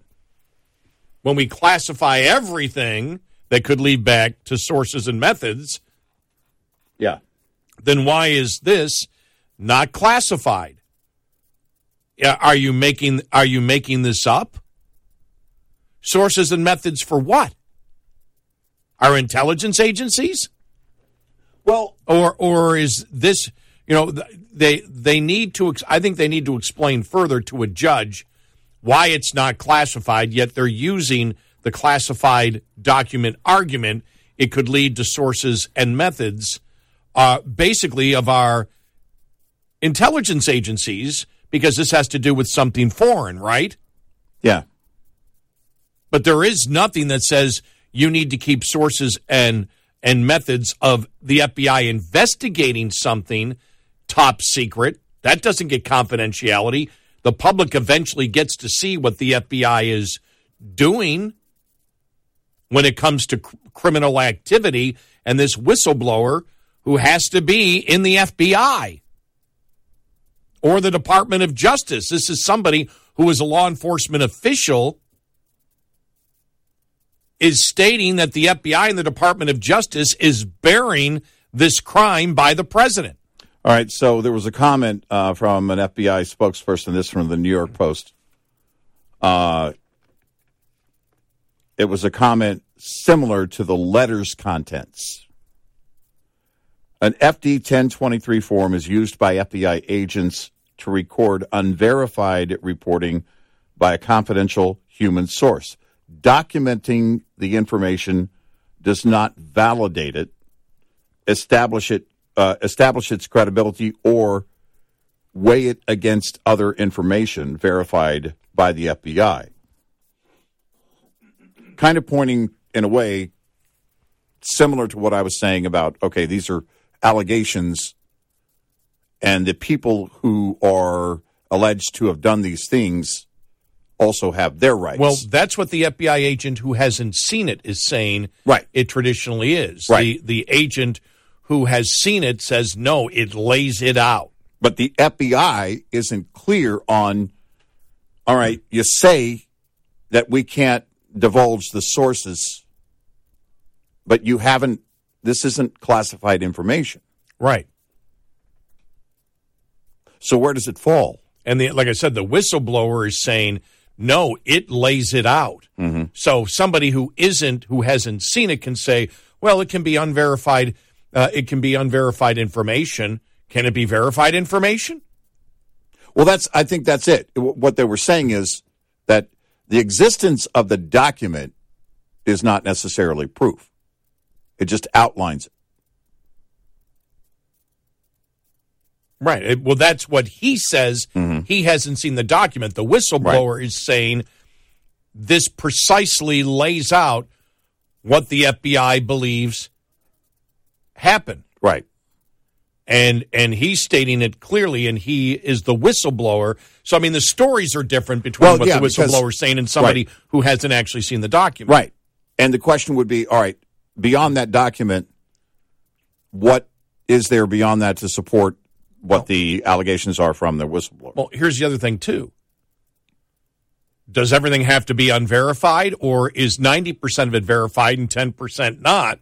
Which would lead you to it, which you say, well, we're using the FD, what is it, ten twenty three, mm-hmm. because parts of it aren't verified. Well, what parts of it aren't? Right. Is the majority of it verified? And it seems like the whistleblower saying, no, this lays out what actually happened. Right. And if, he- not if using- that's the case, it should be very easy to verify that that's exactly what happened. Right. Especially since they've had it for a number of years. Right.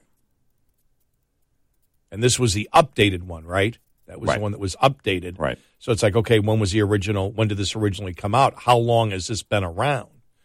And has it been investigated?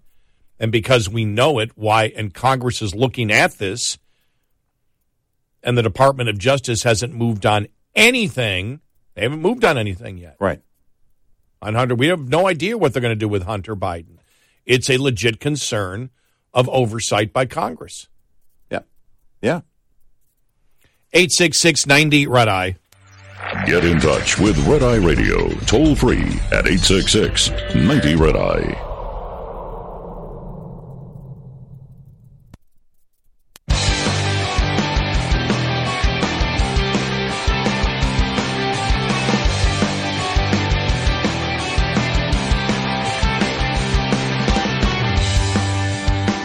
Red Eye Radio. Uh, he's Eric Harley, and I'm Gary McNamara. So uh, this is the House Oversight Committee. That's oversight is what they they do. Oversight over, uh, you know, uh, the FBI oversight over the Department of Justice. They've got a whistleblower who has come forward. All right, the, they're saying you know this is again this is uh, not a uh, classified document. They didn't say it was classified. The FBI didn't say yesterday. It's unclassified. In the course of the investigation, even if you want confidentiality of this, because the FBI is saying we're having an investigation, why can't Comer and members of his, his committee see this document in order to continue their investigation with the whistleblower? Behind closed doors. Behind closed doors, right. Why hasn't that been offered? Why? I'm, my question is: Are they asking, or or will that be the next measure that they take? Yeah, I haven't. I Heard, don't know. I haven't heard Comer say what the next I- step's going to be. Yeah, yet. I haven't. I haven't. I would think that they would have already planned for that. You know, believing that the FBI was going to turn them down, then their next step was okay. Now we're going to ask them if we can see this document behind closed doors. Look, you can't look at all this. You can't look at the LLCs that exist there and and show the money that's transferred to members of the Biden family and how it passes through numerous LLCs. Right. Everyone knows this is how you hide money. Right. So Well, you don't somebody see what the talk about- and, and anybody, anybody, any attorney general, any prosecutor knows this. They all know it. Somebody talk about Joe Biden's and his family's business. He said give that. us, yeah, give, yeah, he, give us the history. he said he said that to because I said, "What about Trump?" He goes, "Well, I might not agree with what Trump does Hmm. in the business, what the Trump family does. That's not the point. I know what their business is." Yeah, it's been is- it's been long established businesses. Now you may say, well, what's the motivation of other governments to work with them? And you know, basically saying you can investigate that. But the problem is here. What differentiates this? Nobody knows what business the Bidens are in. There is no business that exists. Well, think about this. And that's the problem the Democrats can't win, by the way. Joe Biden started in the Senate uh, right about the time that Donald Trump was on the rise. If you think about it, Donald Trump's been famous about as long as Joe Biden's been in public service, maybe longer. But if you wanted to vet Trump and his businesses, we welcome that. And you've had years to do that. He was president for four years. Fine. But at least you can point to it, like Donalds said, and you know what it is. What's Joe Biden's family's business? Because what we heard going into 2008, uh, in the summer after he was on the ticket with Obama, he's one of the poorest members in the Senate. Poor Joe doesn't have much money. He's been focused on public service. Nobody's saying that now. Well, you know something. I think one of the interesting things that, that caught my eyes when they said the three other members are their grand are the grandchildren. Because at that point, you're saying, why are grandchildren getting money from an a number of LLCs passing through LLCs? What would be the purpose of the grandchildren getting it? Again, this is all, as any prosecutor will tell you, and and that's why the banks reported all this.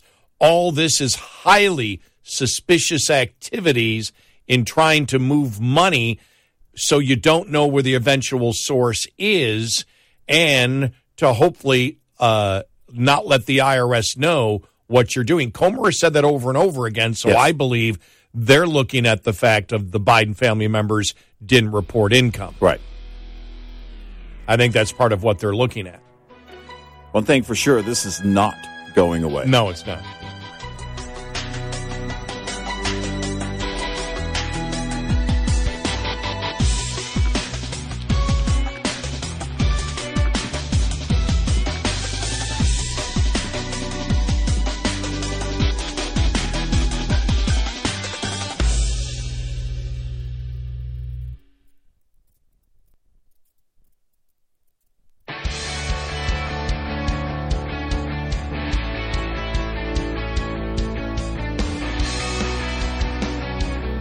You're listening to Red Eye Radio from the Uniden America Studios.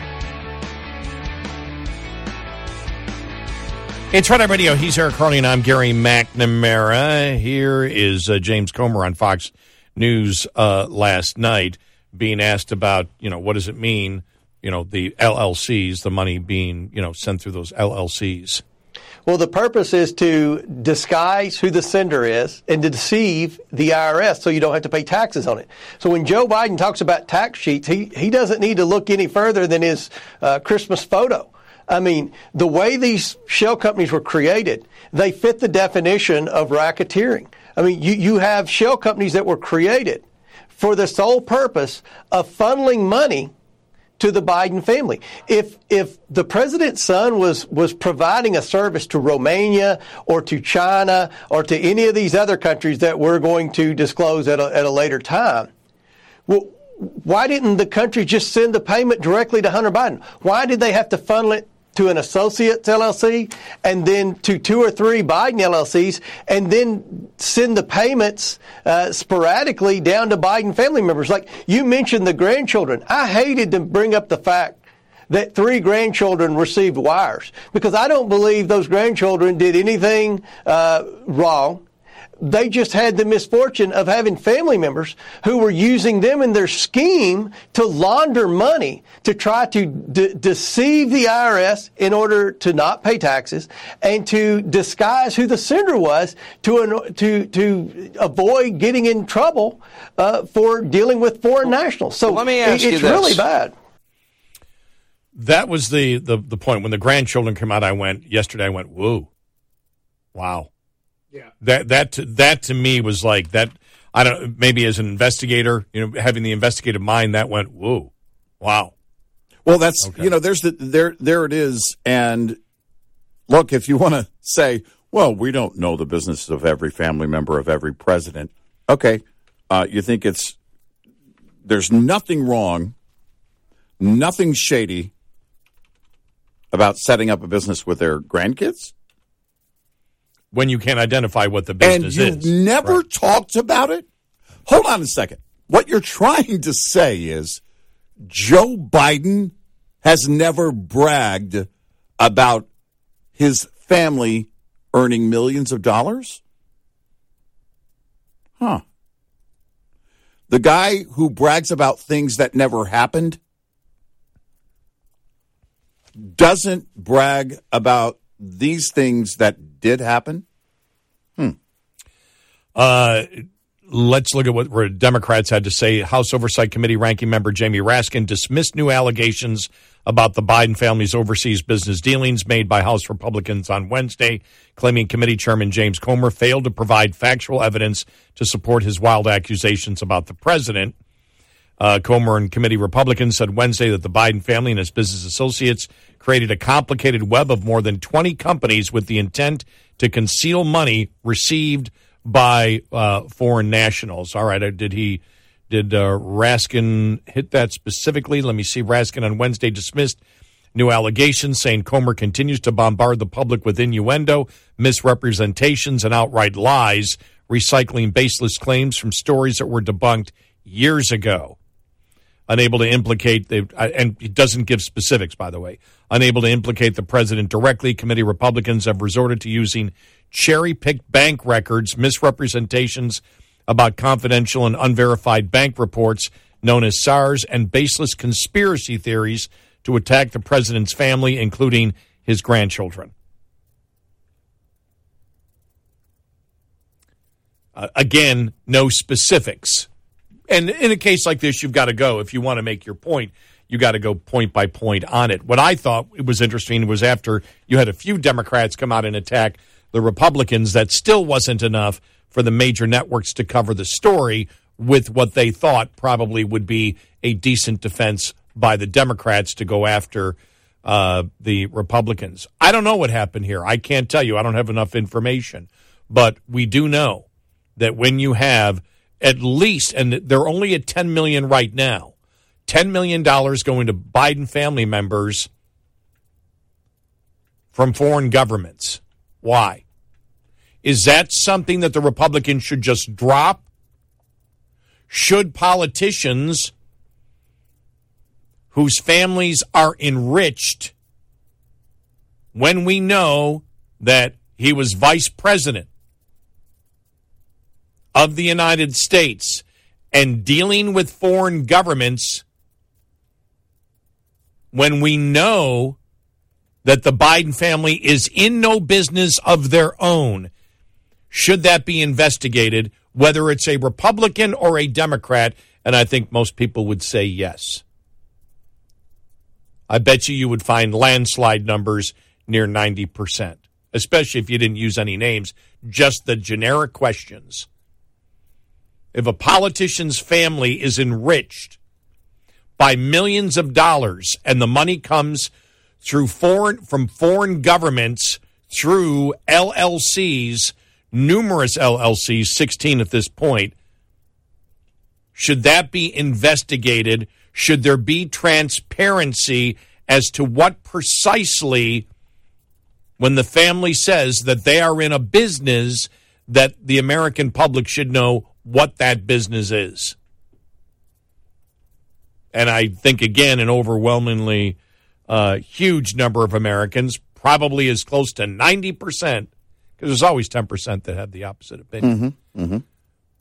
But as slam dunk as you can get would probably say, yeah, that needs to be uh, investigated, especially when we don't know what the business, you know, what they're in. There is no business. Well, and here's another thing. Where are those Bidens? Where have they been all these years? You would think there would be one story about one of them. This is what they do. This is what they do for a living. His brother I mean, the whole Hunter thing is laughable. But okay, let's get out of the um, crack pipe zone. What about his brother? What about other family members? There hasn't been anything on them? Because if I'm one of those family members and there is no wrongdoing here and I know it, Man, I'm talking to the leftist media all day, every hmm. I am not going to have my name dragged through the mud by the GOP, blah, blah, blah, blah, blah, blah, blah. And everyone in our family has been a part of these uh, LLCs, these businesses for years. Uh, our entire hometown knows about it. Where is that? when you have, as we laid out, this situation of the Biden family enriching themselves to at least at what we know so far, and they said they're not done with this yet, mm-hmm. at least $10 million that has come from foreign government entities. And again, paid not directly through them, but to LLCs to at least nine family members, including the children. When you have business partners that are willing to go under oath, who have publicly come forward, Bobulinski, using him as an example, saying that Biden got 10%. When you know that the president has lied when he said he didn't know anything about two lies, he didn't know anything about his son's business activities, and then said, and they brought this up yesterday, we never took any money from the Chinese. We know that's false. When you catch the president in a couple of huge whoppers and you know he lied because the banking records show it that he lied, the president lied. And we know from the voicemail and emails that the president knew about his son's business when the president has said numerous times he's known nothing about it. When you have all of that, and in addition, you have whistleblowers that are now coming forward, including one whistleblower who says the document exists inside the FBI that shows precisely uh, one pay for play operation going on where it tells you the country that was buying the influence peddling from the president. It shows you the money and it shows you precisely what the political favor is. Should Congress be investigating that? Should law enforcement be investigating that? Forget about it's the Biden family. Make it generic X candidate or generic X politician. Do you think that those are the things that should be investigated? You know, under oath Mm. to find out if there's anything there. And that's when you lay it out. That's why the Democrats, I, I challenge the Democrats to argue any of the points we just made. They can't. right. That's why it's all just generalized. You're cherry picking, you're this, you're that. Fine. Here's what we have. Is that worth investigating or is that just pure partisanship? We know partisanship exists. Republicans look for Democrats that they can portray as crooks, and Democrats do the same thing. In the end, it isn't just the process or the incentive to do that, it's what evidence you get after you do the investigation. Yep. And I don't think Democrats can argue anything that I have just said, that we have said over the last 15 minutes, and say that it's not worth an investigation, that it's all just partisanship and there's nothing there. And every Democrat listening right now knows that. They know the weakness of the argument. It's also why the media, we believe, did not cover this story yesterday because even though the Democrats criticized the Republicans, the media still does not want to take that side of the Bidens right now.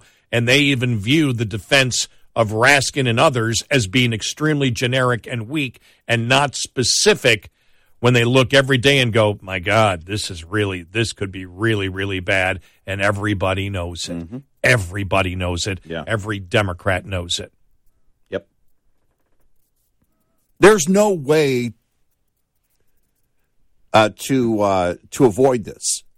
This is not something that lives in the bubble of today.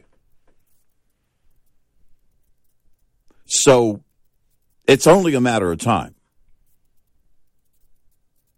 It's only a matter of time. If Comer is correct, if the whistleblower has something on this president, it, it's only a matter of time. So you can do the work. It, it's, you know, what Donald said. I'm handing you Pulitzer stuff here. You you guys can take this story and and and then Oh, point it to the Okay, yeah okay. yeah yeah. And so uh, and and this is what I liked about what Donald was saying, uh, you know, throughout this. This is not just our work. This is the evidence. You can take it and run with it.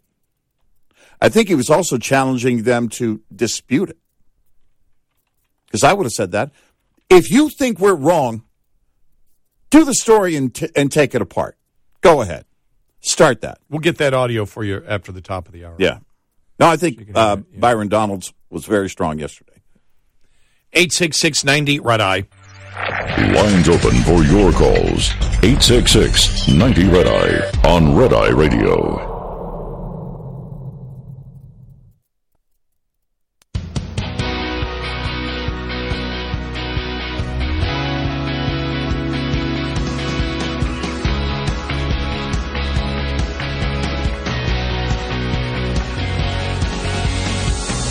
Red Radio. I'm Gary McNamara. Over there is Eric, Eric Harley. Uh, coming up following the top of the hour, we will get to that uh, uh, Representative uh, Donald uh, statement uh, he made at Comer's press conference yesterday, where he said, "Look, this is Pulitzer stuff." Telling the reporters, you know, take this and and and run with it. This is better than Watergate. Comer sort of referenced that when he said, "Look, back in the Watergate time, you guys would have broke this, not us." Right. You guys don't cover any of this anymore. You don't do it, whether you don't have the capability. It's almost exactly what we said last night. You know, do Yeah. they actually have the investigative chops to do it, or do they just wait for their sources, their prearranged sources, to give them a call and then they write the story based on what their sources tell them? Right. Or do they really, really investigate? Because you think about this, this is this would have been in the old days the journalism story of the decade. One, And- and- one way or the other. You Right. either take it and you shred it and and and show that the GOP is out of line if that's you know because the activist wants to do that, and, and and ask yourself, why haven't they? Yeah. Not Why didn't we see that by the end of the day? Somebody posting, actually, all of the liberal media posting, this is why, you know, the, the GOP is so horrible, blah, blah, blah, blah, blah, blah, blah. You didn't see that. You didn't see that. Why haven't the Bidens come out defending themselves on this? You haven't seen that either.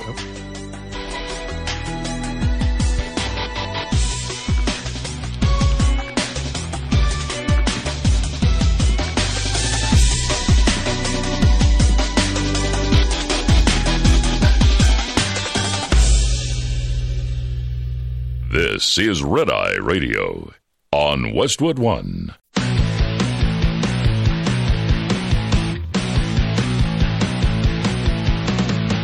Now, it's Red Eye Radio. Gary McNamara and Eric Harley talk about everything from politics to social issues and news of the day. Whether you're up late or you're just starting your day, welcome to the show. From the Uniden America Studios, this is Red Eye Radio. All across the USA and around the world, we are Red Eye Radio. Good morning. He's Eric Harley, and I'm Gary McNamara. Well, we have another busy day ahead of us. Coming up, we'll take a look at some of the uh, inflation numbers in just a little bit more detail. We do want to play uh, this uh, audio. This is from Representative Donald of uh, of Florida yesterday. The House part of the House Oversight Committee holding their press briefing on the investigation uh, into the uh, uh, Biden uh, family and the influence uh, uh, peddling.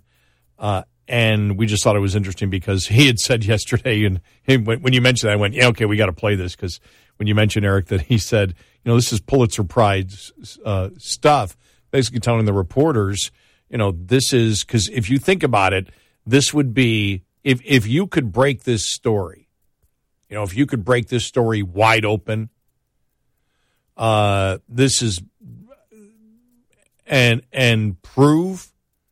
that there were illegal that there were uh, things that were done illegally, like you know not reporting your income taxes, and that's why you did this sophisticated thing to to uh, actually successful influence peddling, where uh, as the whistleblower is stating, the FBI is, has the evidence and believes and and there is evidence that he committed, uh, you know, well, he says precise. That's that's the one thing about the whistleblower. Whistleblower says this is precise stuff. It lays out how the president basically was involved in pay for play, a bribe. He took a bribe. He can tell you the they can tell you the actual uh, foreign policy decision that was made that was directly linked to the money. That's a hell of a charge when Yeah. you think about it. Yeah.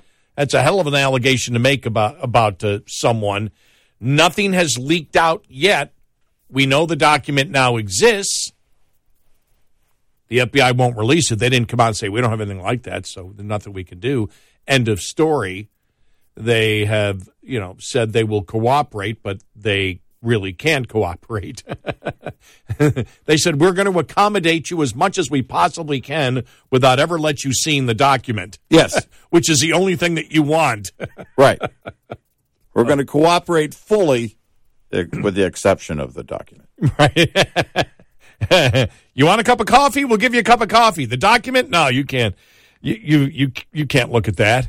No. Uh, and and so uh, I, and, and there's so much truth to it when you think about it. You know, Watergate. That was a couple of years that they were investigating that, and they did that. You know, they were putting out their stories. And remember, remember, the Nixon administration was saying only the Washington Post is reporting this. Yeah. That went on for the longest time. Right. And then boom. But you have right now. You know, you you think about this, you reverse this, you go you go back to the 70s, you reverse this and it's a Republican that they're looking into and Burn Woodward and Bernstein would be salivating. Yeah. Oh my gosh. Well, I mean,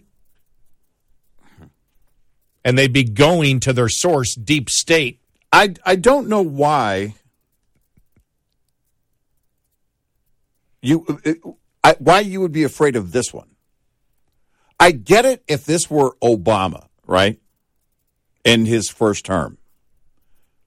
I know why. I guess I don't get it, but I I know why they wouldn't do it then. Biden's not the future. He's not the future of the far left. He's not competent, and the majority of your viewers or readers don't want him to run again. And yet he is. And if there's nothing there, there's nothing there. And you can do the same old thing you always do as a uh, liberal activist reporter is go after the GOP and say, see, we found nothing. Yeah. But if there is something there, you get credited for a massive story.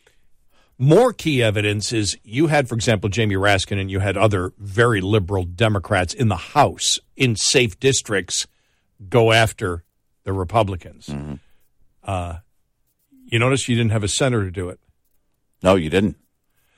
that, that's Oh, a that's big a good point. That's a bigger pool of That's yeah. that's a bigger pool of, of voters, Right. When you're when you're dealing with a state, and as you notice, when it was pointed out by uh, Newsbusters, and thanks to Kevin and all the great folks over there who uh, have the hardest job in the world, they monitor the liberal media twenty four seven. They have to watch a lot of it. Now, Kevin told us it's not a problem for him. They love He- their they- job. I'm glad that we job. have them there. I'm grateful. Sorry, I just I just picture Kevin as Kevin Bacon. You know, it's, it has to be almost like Every day. every single day. One, thank you, sir. May I have another? What did I do to deserve this? Yeah. How did I get this job? Yeah, no, they uh But they, they, take it they love shredding it too, and he does that all day on Twitter too. but I said, boy, am I going to see the article? Uh, you know, t- today when, when I come into work that says the mainstream media didn't cover any. The Santos thing, yeah, they mm-hmm. covered it, mm-hmm. but nobody's really defending Santos. There's nobody out there defending No. him. No. The Republicans want him gone. Right. There's nobody really. There's nobody defending him. Right. But they all covered that as Yep. the lead story. And think about this: the president of the United States, whether you believe it's legit or not, mm-hmm. but the president of the United States almost well officially in this press conference, it it takes everything over the last couple of weeks which is the accusation that the president took a bribe, because that's all part of this. Right. The president took a bribe and did a favor for a foreign government, and a whistleblower says it, and they're laying out the money trail of enriching the Biden family through our enemies. And they actually laid it out. And on social media later on in the day, you saw the they should have done it in the press conference. They didn't, but they showed the money, the the the the basically the money flow chart of where the money went, and nobody will cover it. Well, why wouldn't the media cover it when it if if everything we're told is true? There's you can look at it this way. If everything we're told is true, it would be the biggest political scandal in America, presidential scandal in American history. Yeah. Just because sure. of how big the influence peddling was. And then if bribery, that's why I said if everything was found to be true, then the bribery in there, biggest one ever. If not, if it's all false, it would be the biggest setup outside of maybe Hillary Clinton of the Trump campaign, but it, it would be the biggest setup by the Republican Party ever, right? Oh yeah. So either way, it's a huge story. Right. No, that's a good point. And, and if if it's got the potential of being the biggest story because uh, Biden did do something, then it's huge. And if it that that means on the other side of it that the GOP worked together to bring up this these false allegations, if it's not true, right? Which would also be a massive story. Why aren't you doing it? Or if it's somewhere in the middle, it's still a really interesting story of how we got to this story and why, if everything was legit, you would be setting up all these LLCs. Somebody in business explain it to us. Oh, by the way, I did go through all of Real Clear Politics for the last 36 hours. Mm. Nothing. Not one editorial defending the president on this whole influence peddling. Not one. Can't find it. And, you know, that's, again, that's the problem that Democrats have. And they know they have the problem. Let's go to Representative Donald yesterday. Here's what he had to say. Uh, thank you, Chairman. Uh, thanks for being here, everybody. Look, a couple things. Uh, first, what we're seeing here, what we're witnessing with uh, the Biden family, frankly, is just a web of concealment, of deception. A lot of people would say corruption. But let's be very clear you have this many companies involved, this velocity of transactions, size of transactions. Like my colleagues have said, this is not how normal businesses operate. Um, I had the ability uh, with Chairman Comer and other members of the committee to go over to the Treasury building and review documents. And having read those documents, one thing is became pretty crystal clear that there were many people who had serious questions about the transactions and about the velocity of these transactions, and they either get very, very, deep into concealment, hiding money, shifting money. Um, and for the purpose, we don't know because one thing everybody in this room and the American people definitely know is that the Biden family doesn't really have a business. There is no business structure around this family except politics. And since Joe Biden has spent decades in the Senate, served eight years as vice president, and is now president of the United States, and the family's getting money from various countries and foreign businesses through various shell companies and this web of LLCs. I mean, guys, you in the press, this is easy pickings. I'm giving you Pulitzer stuff here. like all you have to do is literally look at our memo and see the level of detail upon which they have created this. And it's very it's very very frustrating. We have now been able to clearly see that the Biden's associates, like Rob Walker, Eric Schwerin, has been discussed, created at least 16 companies while Joe Biden was vice president of the United States. 16 companies created while he was vice president. Now the list is 20, and as we continue our investigation, that list is growing. And like I said before, the question is to serve what purpose?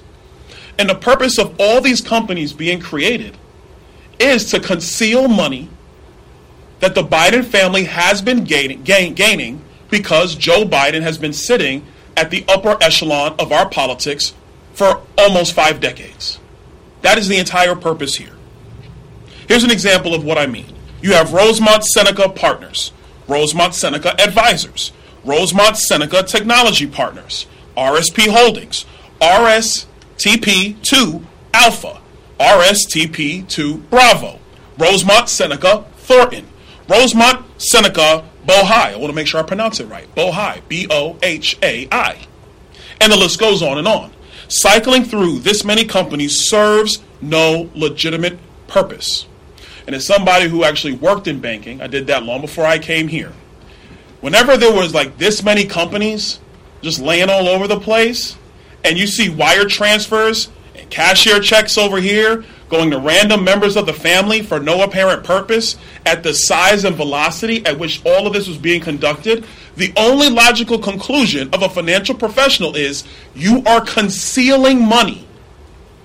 Let me restate this.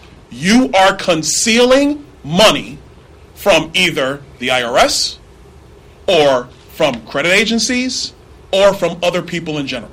That's the only reason you set up a structure like this. Some of these companies were connected to Hunter's personal professional company, Owasco, or Skaneateles, Scale Atlas, however you want to pronounce it. And the list goes on and on. And Mr. Biggs, he talked about Hudson West 3 and some of those other issues that were going on as well. One thing I want to make sure is that all of this has happened and Joe Biden is aware. Nobody in this room can logically sit here and say that the President of the United States had no idea that these companies were being formed while he was Vice President of the United States. And I will add you, he was in, probably in better mental shape then than he is today. You know, I'll throw that out there. And so, what this committee is going to continue to do is pursue this investigation. We are going to continue to document, and we're going to provide that information to all of you in the press. So, to help you, and frankly, you know, like Congresswoman Mace said, and probably help the DOJ along with their investigation. One quick note: It's interesting that the Department of Justice has been investigating Hunter Biden for quite some time, and we seem to just never really get anywhere. And so, I think that's also interesting as well. I wonder what's There you go. But uh, I, I think you know he the the point he makes is because people go LLCs. That's cre- the creation of companies. Companies that provide what service? Right. They tra- they're companies that transfer money. What do they do? money and trans. What? So not only what with the Biden business, all the LLCs. What business were they in? Nobody Well, can yep. identify what Well, the business was. And and and Donalds points out too that these are created while he was in office. Mm-hmm. All of a sudden, the family just boom blossoms in blossoms collectively into a ten million dollar business. Wow. I'd like to know how to do that. Oh wait, I think I do. Eight six six ninety red eye. Hi, I'm Jen Loomis, a transport safety expert at JJ Keller, and I'm here to share a tip on compliance, safety, accountability. Drivers should be familiar with how their actions affect their motor carrier's compliance, safety, accountability, or CSA score in the seven basic categories. The driver fitness score is based on the physical and medical qualifications of drivers. The vehicle maintenance category requires drivers to know how to inspect CMVs and secure cargo. Hours of service compliance relies on drivers keeping accurate records of duty and abiding by hours of service limits. The unsafe driving category is affected by unsafe driving behaviors such as failing to wear a seatbelt or obey traffic laws. Drivers should understand the drug and alcohol prohibitions to prevent hurting their carrier's controlled substances and alcohol basic score. And drivers who transport hazmat must know how to safely transport hazardous materials according to the regulations. The final basic category, crash prevention, is based on how many crashes a motor carrier has been involved in, so drivers must know how to drive safely to avoid crashes. This tip was brought to you by JJ Keller and Associates. Visit us at jjkeller.com. Get in touch with Red Eye Radio toll free at 866 90 Red Eye.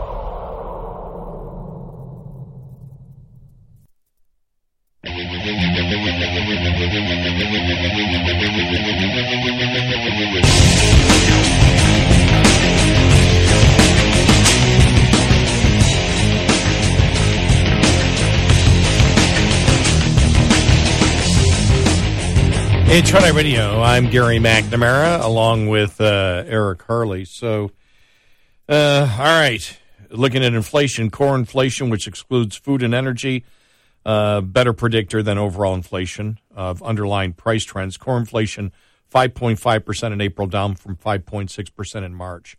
On a monthly basis, core prices rose uh, 0.4%, equivalent to uh, 5% at an annual rate, in line with the past four months excluding shelter core services prices, which the Fed watches closely, rose a much more tame 0.1 percent uh, for the uh, the month, and I think uh, the CPI went from five to 4.9. Right? Uh, yes. Yeah. So that's where we are, and the main concern is, especially with core inflation, is that the fact that we're going to see inflation at least through 2024. Yeah, uh, there's. I, I don't know anybody that's making the prediction now that. In fact, what I'd like to to know is when do they see? Is anybody trying to to uh, predict when we might see two percent or less? I haven't seen that anywhere. How far out would that be in the forecast? And it's not before the election of 24. I mean, and then what happens, by the way, if if there are other elements, political pressure on the Fed to either stop raising rates or reverse them. I mean, I think the pressure right now from the markets is, and from the economic conditions, is to raise them more. But look at this here in a year, one year over year prices. Eggs twenty one point four percent. Mm-hmm. Motor vehicle repair twenty point two percent. Wow. Motor vehicle insurance fifteen point five percent. yeah, Uh, let me see. Sugar and sugar substitutes, 13.2%.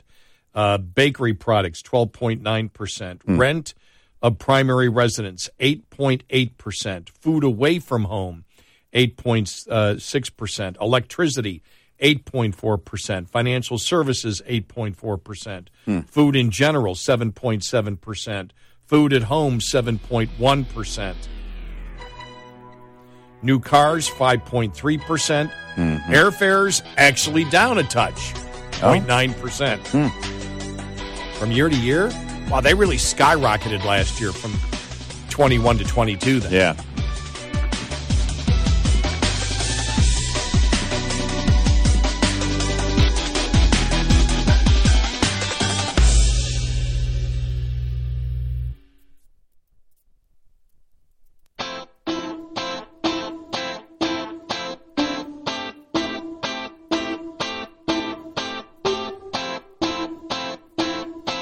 So good, you know you want to listen again with our podcast, available on our app and at redeyeradioshow.com. And he's Eric Harley, and I'm Gary McNamara, looking at some of the other inflation numbers. We just told you all the things that went up, some things drastically in price. Things that have come down in the last year fresh fruit is down 5.4%. Used cars and trucks minus 6.6%. Hmm. This may be the best news ever. Get ready to celebrate. Okay. Bacon down 8.9%. Major appliances 10.4%. I told you this yesterday when I was talking about, you know, how expensive hotels are and even airline flights even though it says that airline flights from a year ago came down 0.9%. They're still a lot higher than where they were pre-COVID. Yeah. A lot higher. And um uh, but uh, and you asked about car rental. I said no, car rentals are way down. Car rentals skyrocketed in 2022. Remember, they sold so many of their vehicles. Mm-hmm. They didn't have the vehicles. Yeah. I remember. I mean, it was last. I think it was last year, 2022. Uh, if if it if it normally cost, I could probably even look into it. I think I'm renting a car for like four full days, and it was probably a little over 300. Okay, I, I did that for the summer already. Mm-hmm. Last year, I had to wait till the last week when it finally came down in price a little bit, but I believe I paid around 500. But if I had booked it earlier, they were up seven, eight hundred, nine hundred dollars to rent a car for four days. It was unbelievable last year. Yeah, uh, September I went through that, Yep. and it was sticker shock. I didn't really have a choice, so I had to pay it. Uh, gasoline down 12% from last year. Health insurance. Now, this is a surprise. want to investigate this. Health insurance down 15.8% in a year. Did it skyrocket during COVID?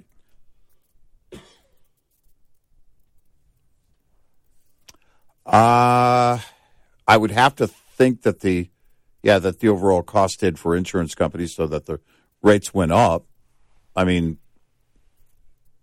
I wouldn't I wouldn't know on the open right. market. Let me be, I, I don't mean to be morbid here. I'm just actually trying to look at statistics. you know, we we talk about the you know the fact that uh, during during COVID, that one of the reasons that Social Security they said would go on for another year or two, and this is t- until the inflation hit and they had to give the raises, and now it's back down to where it was before. But remember, they had increased Social Security solvency for another two years because of the number of elderly that died because of COVID. Hmm. Could that be a reason? I would Could that- think that- that, it would be the opposite. That during COVID, the expenses of treating someone, especially for COVID, would skyrocket, and then over the last year they would come down. They would come down then. Okay, being right. treated. And fuel oil down 20.2%. We talked about, though, just in the last couple of weeks. I mean, I've mm. seen gasoline just crash. Yeah. Gasoline just a couple of weeks ago was up near 350 a gallon. Mm-hmm. Now it's in the 280s. Mm-hmm. You know, it's dropped 60 cents in just a couple of and when we we went, why is that? And then you saw we saw the usage for gasoline. Gas just gas use, usage down week to week a couple of weeks ago was almost a million barrels of gasoline less Right. in in one week. Now is that a sign of a recession? We don't know. I guess we shall see. But those are some of the numbers uh, uh, out there. But when you look at still a lot of the things that matter to people, rent or primary residence still up there high. You know, food. You look at the majority of, of, of food. There are some food items that are down, but for the most part, food is still up way over the average of what uh, inflation, uh, uh, you know, is. Uh, motor vehicle repair, I mean, twenty point two percent. I would uh, Motor vehicle insurance, sixteen percent. on the rent thing, uh, it is a lagging indicator. That's one of the, the sets of data that is lagging. And I'd like to know what the private sector is saying on rents right now because they said, what, a month ago or so, that rents are dropping dramatically and that the CPI numbers are behind. I forget how far behind, but it's a matter of months.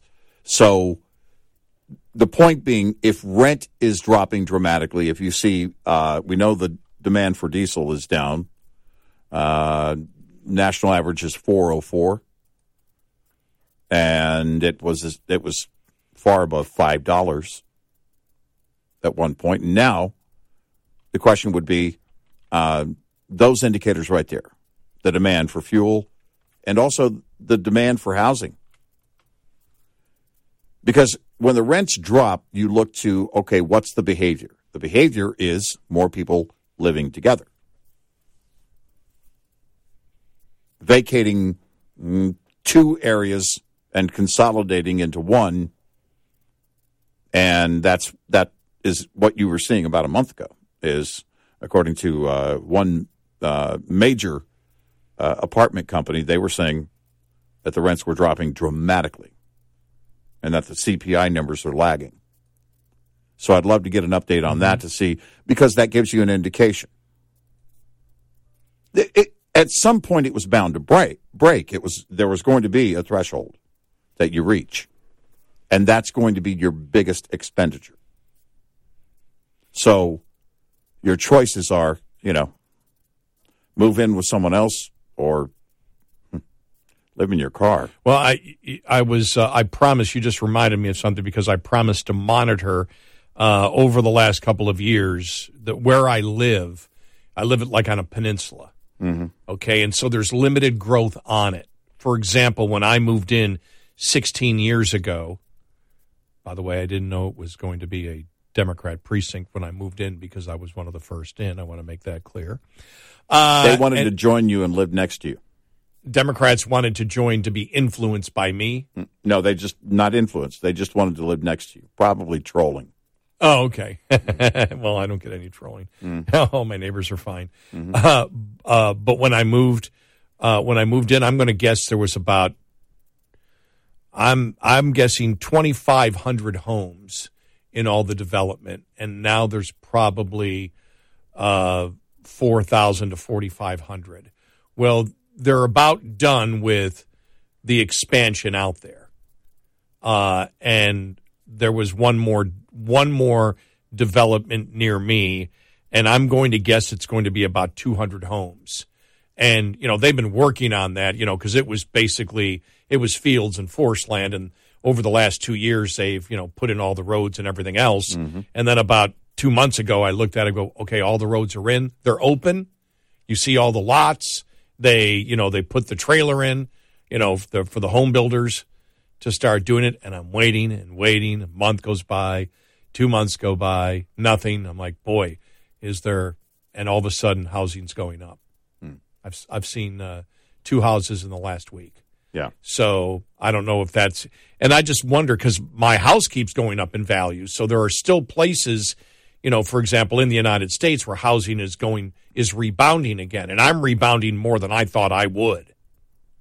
I didn't expect to rebound this quickly. Neither did I. No. Know.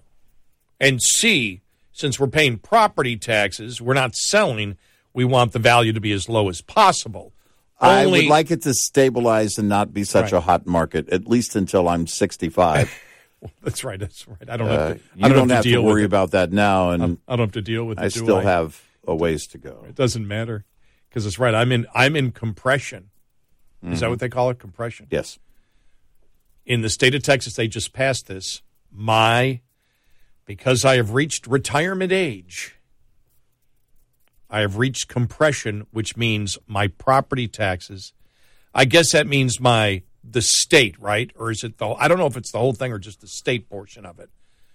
I want to say it was the school taxes, but I, I'd have to go back and look at the law. Okay. Yeah. Yeah, I will. I will start seeing a decrease every single year. It will go down more because Mhm. I'm I'm you know I'm an old man. Mm-hmm. I'm I'm Uncle Leo. hmm Hello. yeah. and so yeah, so I guess I don't. I guess I don't care. It can go up as much as it wants, right? Well, I mean, you know, me. um, the valuation, which is also limited because our state constitution was amended a while back, and uh, so they can only raise it so much. They can change the market value. You know, they can they can raise it to the if Right. it jumps if it Right. doubles in one year, they can put that on your statement. Right. But they can only raise the taxable amount by by a certain percentage each year. So uh, yours were frozen, but now a- after retirement age, it's uh, consolidated, compressed, squeezed. Yeah, not all of it was frozen, but because my I still Yeah. went up about 150 bucks. But The well, the the question is because when they did the limit, when they when they capped the uh, the amount percentage wise that you could raise the taxable amount, there were there was pressure on the other taxing entities that weren't forced to do that, and a number of them kind of fell in line and said, "Oh, we're going to do the same thing." It's the same politically. It's the same appeal, and of course, on the local basis, that appeal is immediate. mm-hmm. It's people right there, and I love that effect. I don't know if that's the case for everyone, but certainly those other taxing entities will give it consideration because if they want to be mean to all of us old folks, then fine. you know, I just realized I'm almost the age where I can claim victimhood. Yeah, I can be a victim right. of everything. Yeah. Ageism. Mm-hmm. That's all you got. Is that it? I was thinking of slowism, See, I do this with my grandkids. moving slowism. did this with my grandkids. You know, when they're making fun of me, making jokes that that's abuse of the elderly, and then they laugh even harder. I, wa- I want my nephew to stop asking me when I see him, though. So, are you okay getting older? Yeah. Do I You know, need to you- get you a chair? And, and and the best thing is how, for example, my nephew and my great nephew think when I mm-hmm. talk to them. Yeah. And it's just like, but you can't play basketball like you used to. Yeah. And what about hockey? Go, yeah, but my golf game's getting better. And it's like, you know, there are others you have to explain to them, and they've known me my whole life. And you explain to them that there are other things that you can do instead of sports, they look at you like, "Are you out of your mind? You are Yeah. losing it, aren't you? Oh, you must be old." So because you, are saying you're okay without it, Yeah. and we know you're Yeah. lying. the YouTube algorithm floated a Billy Idol live concert clip into my algorithm for some reason uh, because I watch music videos and I like to watch live performances that are recent. So He's old. he was doing Rebel Yell, and this is how you know when it's old. You know the whole thing, the way he would throw the punch during the song. the way he did it from this year's con- and I love Billy Idol. He's a great guy, American citizen now. And the way he was throwing the punch, remember the chair aerobics they were doing for the elderly back in the 80s? You would sit in a chair Yeah. and then just kind of just barely lift your hand. You could do it was for people who did had limited movement and it was great for that class, but quite frankly, that's what Billy Idol looked like he was doing. Chair aerobics. I saw Billy Idol before he was ever popular. He used to hang around the Continental, which was the CBGBs of Buffalo. Mm-hmm. Yeah. And he wasn't, nobody knew who he was. And then a Right. couple years later, he was huge. But Yep. his band used to play there, and nobody knew who he was. hmm And now he's doing chair aerobics on stage. 866 90 Red Eye. We'll be right back with more Red Eye Radio with Eric Harley and Gary McNamara.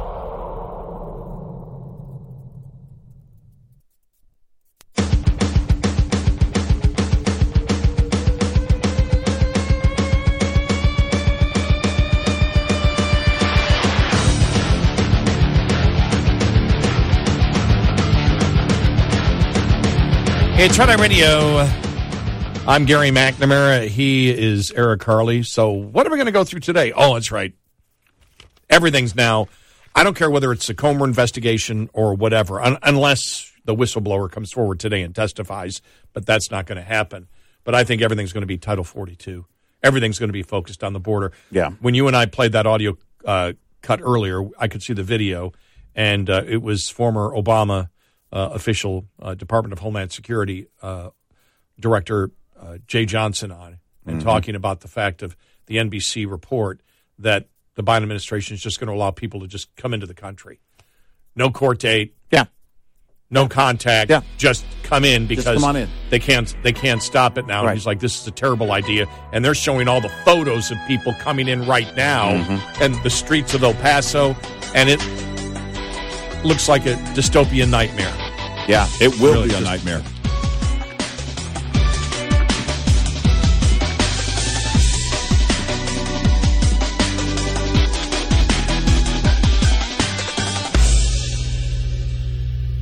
This is Red Eye Radio on Westwood One.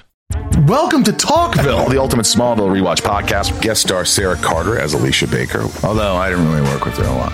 But Tom did, and they had some real big smoochy scenes. Yeah. Can we talk about that? Could there be any more sex? What was a three page makeout scene that just kept going? Good Lord, we get it. They have chemistry. Jump in now or catch up on any of the past seasons of Talkville on YouTube or wherever you listen.